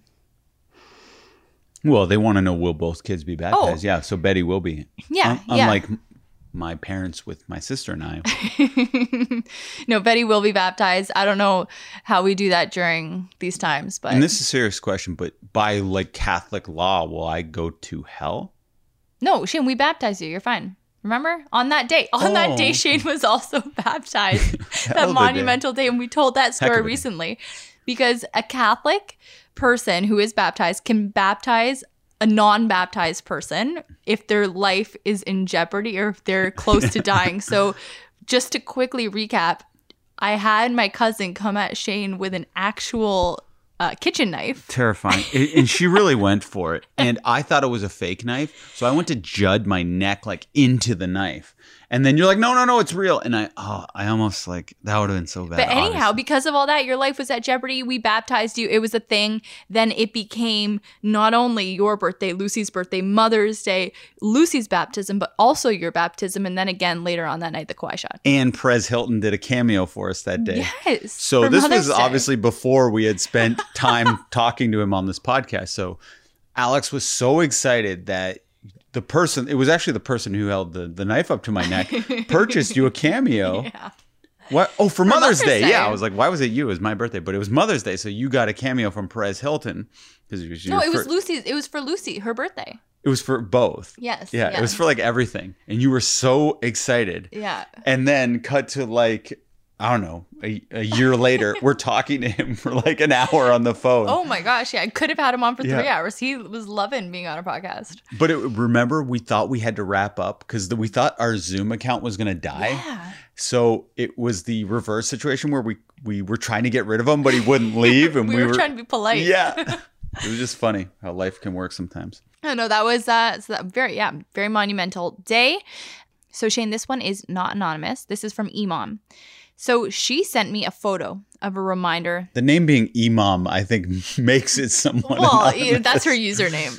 Right. Okay. but anyhow, so Emom sends me a photo and she's uh, you know, mega fan, big listener. We love her, we appreciate her. She sends me a photo of a reminder that went off on her phone. Okay. Mhm. So then she messages me. I'm intrigued. I just had a calendar alarm go off two weeks prior to event. The calendar says, episode 59, Shane predicts everything will be normal by June 1st. So here's my mailbag question. Shane, how often are your predictions accurate? I was probably tipsy when I set that reminder. so during episode 59, I guess you said that you predict everything will be normal by June 1st, 2021. And Emom heard that episode, put it in her calendar, That's amazing. and now she wants to know how accurate you are. Not accurate. I don't. I don't think things are normal, but I do think everyone's mental state has by by June first will almost be normal. Summer, baby, that makes a huge difference. Yeah. So the vaccines are rolling out. It seems like AstraZeneca's gone. Pfizer's here to stay. So that worry's gone where people are like, oh, am I going to get AstraZeneca or Pfizer? So I, and I, on set, it felt like a joyous thing while I was Mhm. shooting it. And the vibe was not of fear anymore. Right. So in a, in a mental way, I feel like it's all good. So there Back you go, normal. Emom. So half right, I'd say then, right? Sure, but no. All right, next question. How do you feel about nudity around your kids? So this is kind of tough because right now they're they're so young and there's zero shame or anything attached to nudity. Like If they want me to put pants on, I will. But is that the question? No, it's like I think like general nudity. Like so like Lucy will have seen me or Shane, you know, be naked going into And the I was shower. just kidding, by the way. I'm, no, ne- I I'm never naked in the house. no, but she's seen you like going into the shower, like she's run into the bathroom and like opened the shower curtain and been like, "Hey, dad," and you know what I mean. Oh yeah, yeah. But uh, so she sees nudity, and there's zero shame associated with that within our household, and especially because of COVID. We haven't really had to have like nudity discussions outside of the house, but like Lucy's naked half the time at home. I only feel shame if you see me naked. no, but it's Lights off. it's it's different and honestly like i would you know, have no problem probably honestly taking them to a nude beach one day or a topless beach or whatever. I just I don't have any problems with that. However, it comes down to how they're feeling and if they're feeling safe and comfortable. And this is a great question for the episode about consent, right? Because it's just, does your kid feel safe? And as Rosalia was saying, it's not like, is this a good or a bad thing, but do you feel safe or do you feel unsafe? And that's what it comes down to. I don't know if I would take them to a nude beach. The one time you and I went to one, there was a weird threesome going down. That was not a family nude beach, Shane. That was like a clearly a swingers nude beach. Like that was like not a normal place. That was not normal. Okay, so there's nude beaches that are like anything goes. I thought all nude beaches were somewhat family. No, no, no. Um, and I think even the beach that we were at, there was a family section, but it was like farther down the beach. And then we were just Hmm. on the adults only section, which Yeah. you know, there's there's bound Yeah. weird things going on. yeah. There's people sexing. But you like you know, having said that, I do not foresee Shane and I ever taking the kids to a nude beach and just hanging out. No, I found that weird that you said that. I was like, No, we're not going to do that. I was that. just trying to illustrate that, like, I, I don't know. I just don't inherently think there's anything wrong with it. And like, I'm not uncomfortable or unsafe feeling in that position. Like, if I was at a nude beach, I, I wouldn't feel unsafe. Um, As a, for me, it's hard to be naked. why? I don't. I have a lot of shame associated with being naked. I'm sorry for you. I was looking for some uh, reassurance, some encouragement, but let's go to the next question. All right. Sunrise or sunset? well, now you hit me with the hard balls. okay, well, let's face it. I'm never waking up for a sunrise, uh, like for pleasure. Like it's always just Betty's crying or something like that. So definitely sunset. I, I like sunset. evenings. I'm a night owl. So yeah, I sunrise is. I don't. I- You never want to see a sunrise because usually it means you're up too late rather than you're up too like. Usually it's like, oh, I haven't slept. Oh Mhm. no, the sun's up. Now, you know what? I get my second wind just before the sun is setting currently. And it's like, you know, because you're so tired from the day, you can't wait to put the kids down. You're like, oh my gosh, how am I going to make it to my own bedtime? But then I find that when we put the kids down, if you and I are sitting out on the porch or doing our podcast or whatever, by the time the sun is setting, I'm getting a second wind nut. That's Oh, when I feel really great. That's like my best feeling time of the day. Yeah, we're sitting on the porch. We're playing time to pretend. We're cracking open the absinthe. Which I will be happy to do later if you're a game. Oh yeah, we're gonna need to uh, stock up. uh, next question. When people say, quote, just stop trying, unquote, is that BS advice for people who are trying to conceive? So, do you know what that question's asking? Yeah, it's like you just don't worry about it; it'll Mhm. happen, kind of thing. Yeah. So there, this person is asking if that's BS advice. So when you are that couple trying, and I know this from speaking to couples who have been in this position, I know this from reading in forums.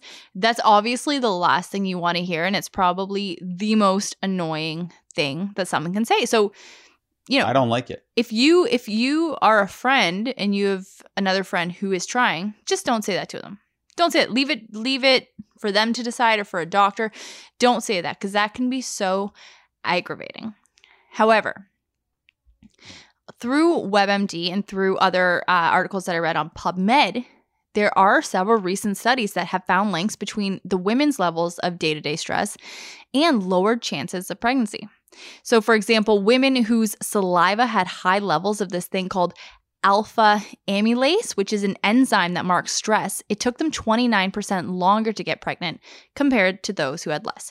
So, if you are very, very stressed out, you know, you could be stressed in your day to day. And then obviously the stress of trying to conceive when you're ovulating, if you're testing all the time, that can bring so much pressure on a woman and it might it might have an impact Yeah, but you So- can't stop trying. I know. Like but that and th- that's that's the thing you, you can't and you It- can't. It's not going to stop the stress. You can tell someone if there was an elephant in this room, Mhm. and you said don't think about the elephant, you're just going to think about it even no, more. exactly So it's impossible to stop trying. Mhm. And people were telling me this when I was obsessively, not obsessively, but going on so many dates on Tinder. They were like, oh, stop looking for it because it let it just come to you. Mhm. And I was thinking, I don't want to waste time. I just want to, like, let's play the odds here. If I go on 100 dates, Mhm.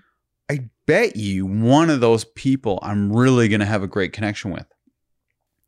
I don't want to just like, what if it takes me 20 years to meet 100 people? Mhm. I'm just looking for that 1%, but I want to go through to make that 1% happen within a year instead of 10. Yeah.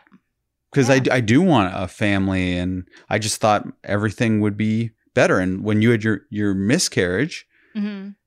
I was then then as soon as possible. I just wanted to try again. Yeah. And for me, that made me feel less stressed to try. for me it made me less stressed to try Yeah. and that's that's just the position we were both in and lucky luckily we were both on the same page with that uh but and I and I wouldn't be even in a position to have children right now had I not tried like it was my job to go on dates and meet people, which by the way was very fun. It was Yeah. like the funnest job interview ev- every other night. Okay, it's funny because we actually have a question that relates directly to this. So we will leave the BS advice thing. You know, it might have a relation or it, it has been shown in several recent studies to have a relation, but It- never it tell somebody that because it- it doesn't help. But there is no relation because you're saying women who were stressed had this uh, saliva Mhm. thing and they got pregnant less. Mhm. Not worrying about it, saying, oh, let's not worry about it, doesn't mean those people aren't going to be worried about it.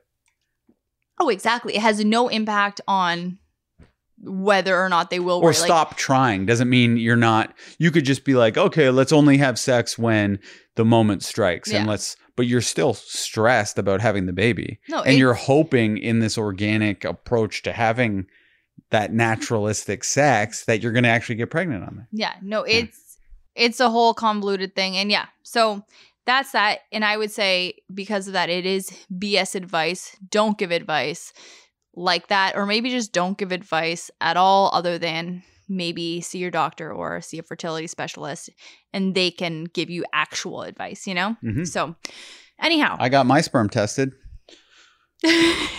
through the roof, through the roof. All right, next question. If you were forced to spend your life in one season, what would you choose? I would choose the fall. Not too cold, not too hot. You have some hot days, you have some cold days, but usually it's just perfect. And lots of fun things to do in the fall. Sorry, I'm not done.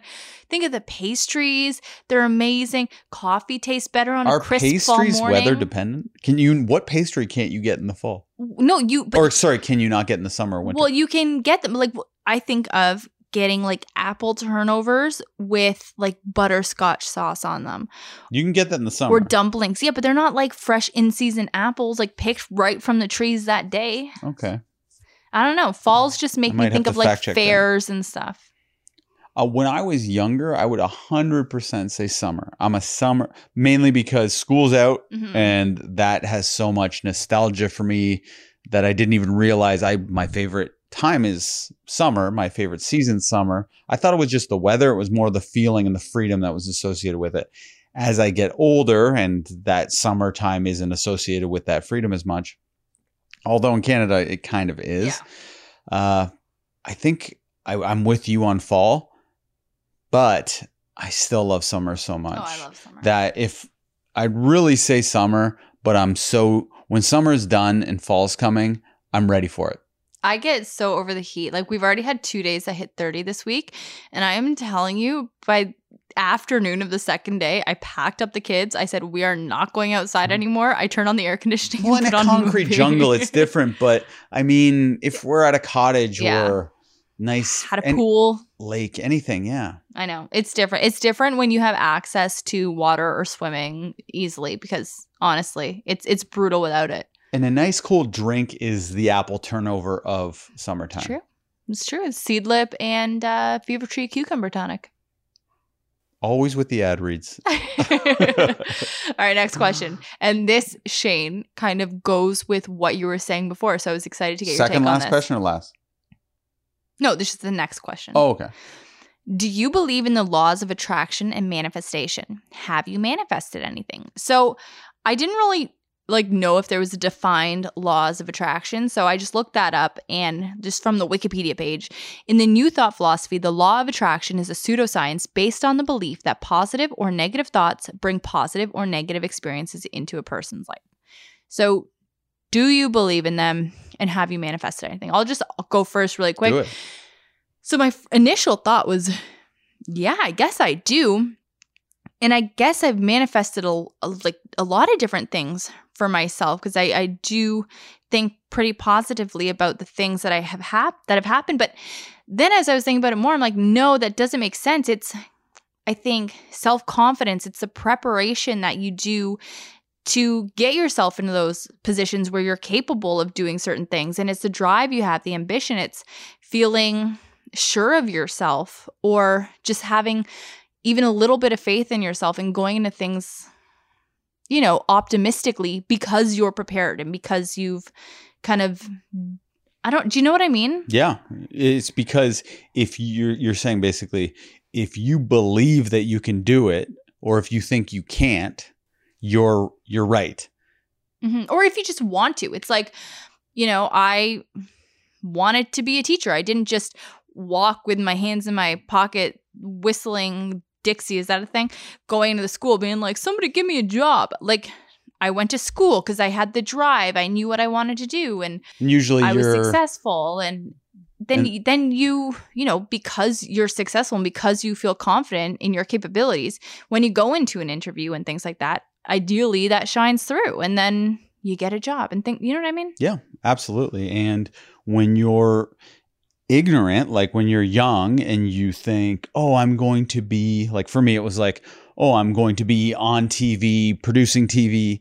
I was so unsh like I I didn't know the things I didn't know. So I was way more confident when I was a worse producer and director Mhm. than I am now that I'm a better producer and director because now I know how bad I am right because I've done and seen all the, my colleagues and how what good actually is and the work that's actually required. Whereas when I was just my friend group, hey, I was the best director of my friends. I was the biggest hustler. But once you get in there, it's like it's like getting in the NBA. Mhm. Like, okay, I'll be riding the bench now. I'm I'm the best high school player though. So I did have that confidence, but I also had such high belief that things were going to work out for me. I knew that school wasn't my thing. I watched Rushmore every night of my life, which was about a an underachieving scholastic person, but an overachiever in every other facet of life. And I I adapted that thing where hey, school doesn't matter, but this does. I'm just going to have my eye set on the prize. I thought love is going to happen. I'm going to make it happen. If I liked a person, I would just lay in bed thinking of that person obsessively. And like in some cases, like 10 years of, would go by and then I'd end up with that person. Mhm. And I'd think, oh my goodness, this was the person I liked 10 years ago and said one day it's going to work out. And then it did. And then with you before our first date, I just had a feeling that we were going to get married and have children together. Mhm. And I just had this like intense feeling about it that it was like certain. I had been through so many Tinder dates and I was like, this feels like the time. I met her on the music video. I liked her then. I get a sense of who she is. I like everything she's about. People are telling me she's too nice for me. I love that. Met you, realized you were very nice, but you weren't without an edge or a Mhm. humorous, like you got my humor Mhm. And you were very similar to me. And any anytime I shared something with you, I was scared to share that I thought it would turn you off. You would be like, "Me too." Mhm. So then it just confirmed my belief, and then everything unfolded the way I thought it would. Yeah. And, and here's the thing it's like you could say you manifested that, but then at the same time, like you were saying earlier, you put in the work, you went on those 100 dates, you had the drive, and you were putting things in place to allow your manifestations to happen. You know what I mean? So it's like you can't just sit there and manifest and make mood boards, but then not do anything and not leave your house and not actually put yourself out there because you need to be putting in work and you need to be advocating for yourself constantly constantly, whether it's in love or your career or whatever. Otherwise, nothing's going to happen. Yeah. So I, I don't know. Maybe in the end, I don't believe in the laws of attraction or manifestation. I just believe in oneself. Yeah. It's like when you like someone and they like you back, it's like, oh, it's because I Mhm. manifested it. But it's like, no, you're putting it out there, this friendly thing, and that person sees that you're giving them that Mhm. nice, friendly thing. And you're doing that with not only people, but jobs or a job interview that you really want. You're going to really put forth your best self. And then you're more likely to be hired in, in that Mhm. field. Yeah. So it works for everything. I think you're right. You know, it's funny. I have um a friend from university who is currently him and this girl just got together. They're both like there was Motivational gurus. Like yeah, and there was gurus. like uh what women's magazine or something just put out a thing about them saying like millionaire, you know, millennials get together and now they're talking all about manifesting your dream relationship and they're doing it as like a power couple but i think they've been together for like a couple months they met on clubhouse it's this very interesting relationship and i'm kind of dying to have them on to ask them and like we could like Mickey's Clubhouse? no, like the app clubhouse No, I clubhouse. but it would be so interesting to have them on and like hash these things out with them. Like, is it manifestation or is it putting yourself out there? What's the difference? And like, I, I'm just fascinated about their relationship and I'm dying. Like, I think they're Let's gonna get married on Clubhouse. I think they're gonna like air their ceremony on Clubhouse. Mickey's Clubhouse? It would be funny if you were like, yes on that one. yeah. I like interesting that. stuff. Good questions. All right. Uh, where do you see yourself in 10 years? Nude beach. but everybody feels comfortable, so it's okay. Honestly, I don't know. If I think like my hopes and dreams and like, you know, what would be great? What would be great is working from home and doing this and maybe doing this on a, a larger level. But I don't know if I think realistically and also not negatively because I love my other job and it would be doing my other job. And I honestly don't, I just don't know. I don't know where we'll be in 10 years. We'll just be doing something and we'll be happy doing it. I would love to be retired somehow. That'd be a very Where- oh, ideal. oh, this isn't like a fantasy. What? Okay, where do I see myself? well, Shane, manifest it. Tell me, where do you see yourself in 10 years, Fantasyland? Let's, I want to hear it. Let's manifest this into I would- existence. my my fantasy is that I'm retired somehow, and all I do is plan trips that revolve around the NBA season, and I sit courtside everywhere. And I'm I'm not like Drake famous, but people who watch are like, oh, look, there's that guy. He's at every game, like that guy. And I, it's like when I watch Raptors games, there's certain people Mhm. I always see, and I would just love to be that guy. so what? Me and the kids aren't a part of this like fantasy Raptors Of course, you're co- courtside you're coming. It's a family thing too, and it's that's the life. And we do the podcast, and it's just a very leisurely thing for us. And I we're vacationing a lot, and we're having a lot of fun. sounds ideal. I'm I'm in for this. Okay, that's I'm in for fantasy. What I actually see happening, I I would love to still be working at my job. Mhm. Is that realistic in 10 years from now? I don't know. The the landscape of TV is always shifting and I've been jumping from island to island Mhm. safely so far, but I, I we've had many close calls where I've almost Yeah. been laid off my job and like when we first met, I thought I was going to get laid off and you bought me like this awesome package. Yeah, this awesome care package which meant a ton to me at the time. And you introduced me to BN3TH Underwear. You're You welcome. bought me underwear in a care package, and I thought this is gonna work out. Like she's buying my delicates, and they were the best underwear. the way you just said delicates there too. I liked that. Okay, The fingers together. but yeah, I think still working in the industry in some capacity. Definitely still doing the podcast, and I think it will be a bigger deal the Mhm. podcast than it is, and I'm already very surprised of how big of a deal it is currently. Yeah. But yeah, that's that's what I see. I see I the love that. kids being 13 Oh my gosh, that and is terrifying. what That 10 is so crazy 10 to think and of. 11. And I just feel like Lou's going to be like the funny, like leader type, and Betty's going to be the quieter, I'm Betty's like athletic. I feel like she's Yeah. going to be athletic. Oh, she's got hands, man. Like she she snatches things off the table. She's so strong too. Like Mhm. full size dinner plates, like by accident, obviously, and we grab them out of her hands the second she grabs them. But yeah, she has great hand eye coordination. hmm All right, next question. If Pinocchio says, My nose is about to grow. What happens? So, my understanding of this question is if we had Pinocchio in the room and his nose started growing, what would be the lie that was just told? So, mine would be, and honestly, this was just the only thing I could think of putting Lucy to bed, giving her a kiss for the last time, and saying, Okay, Lucy, are you sure you don't need to go poop right now before bed? And she says, No. Then Pinocchio's nose would grow because then uh, every single night we leave Lucy's room, we say goodnight, and then 10 minutes later she goes, I need to go poop. So Lou would be Pinocchio on that? Well, it's Because like. Pinocchio's nose doesn't grow if he hears someone yeah, but. I, I think like that's how I'm reading the question. If like he's in the room and like, you know, I catching know. lies. I think you're well, someone has to be Pinocchio. Well, I- I'd assume so, but that's not how it was written. So I'm Lou's just- Pinocchio in it. yes, I guess. So for me, it would be I'm taking a bedtime scenario too.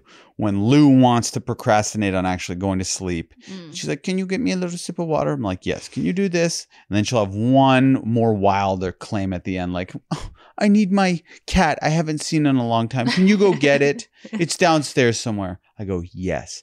I'm Pinocchio. My nose would grow then because I say yes. I go downstairs and I know she's forgotten about it. She's she knows she's throwing a hail mary. yeah, And she's like, he's not coming back, and I'm not going to fuss after this. But if he does, that would be great. yeah, because then she'd be able to throw out one more ludicrous Yeah. thing. Yeah, there you go.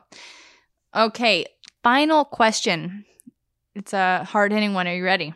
It's obviously not. No, hit me. S'mores, gooey or crispy?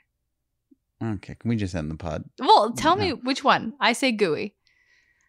Like eh, eh, they're always gooey to some extent, so I'm going crispy. Texture is everything.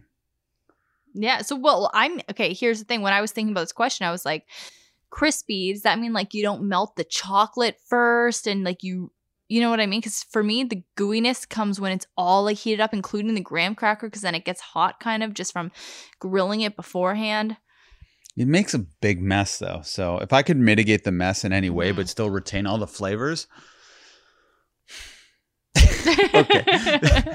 Good question. I, I did end up liking it in the end. And I like all of you. Give us five stars or not, whatever. No, give us five stars. Yeah, give us a great on. review.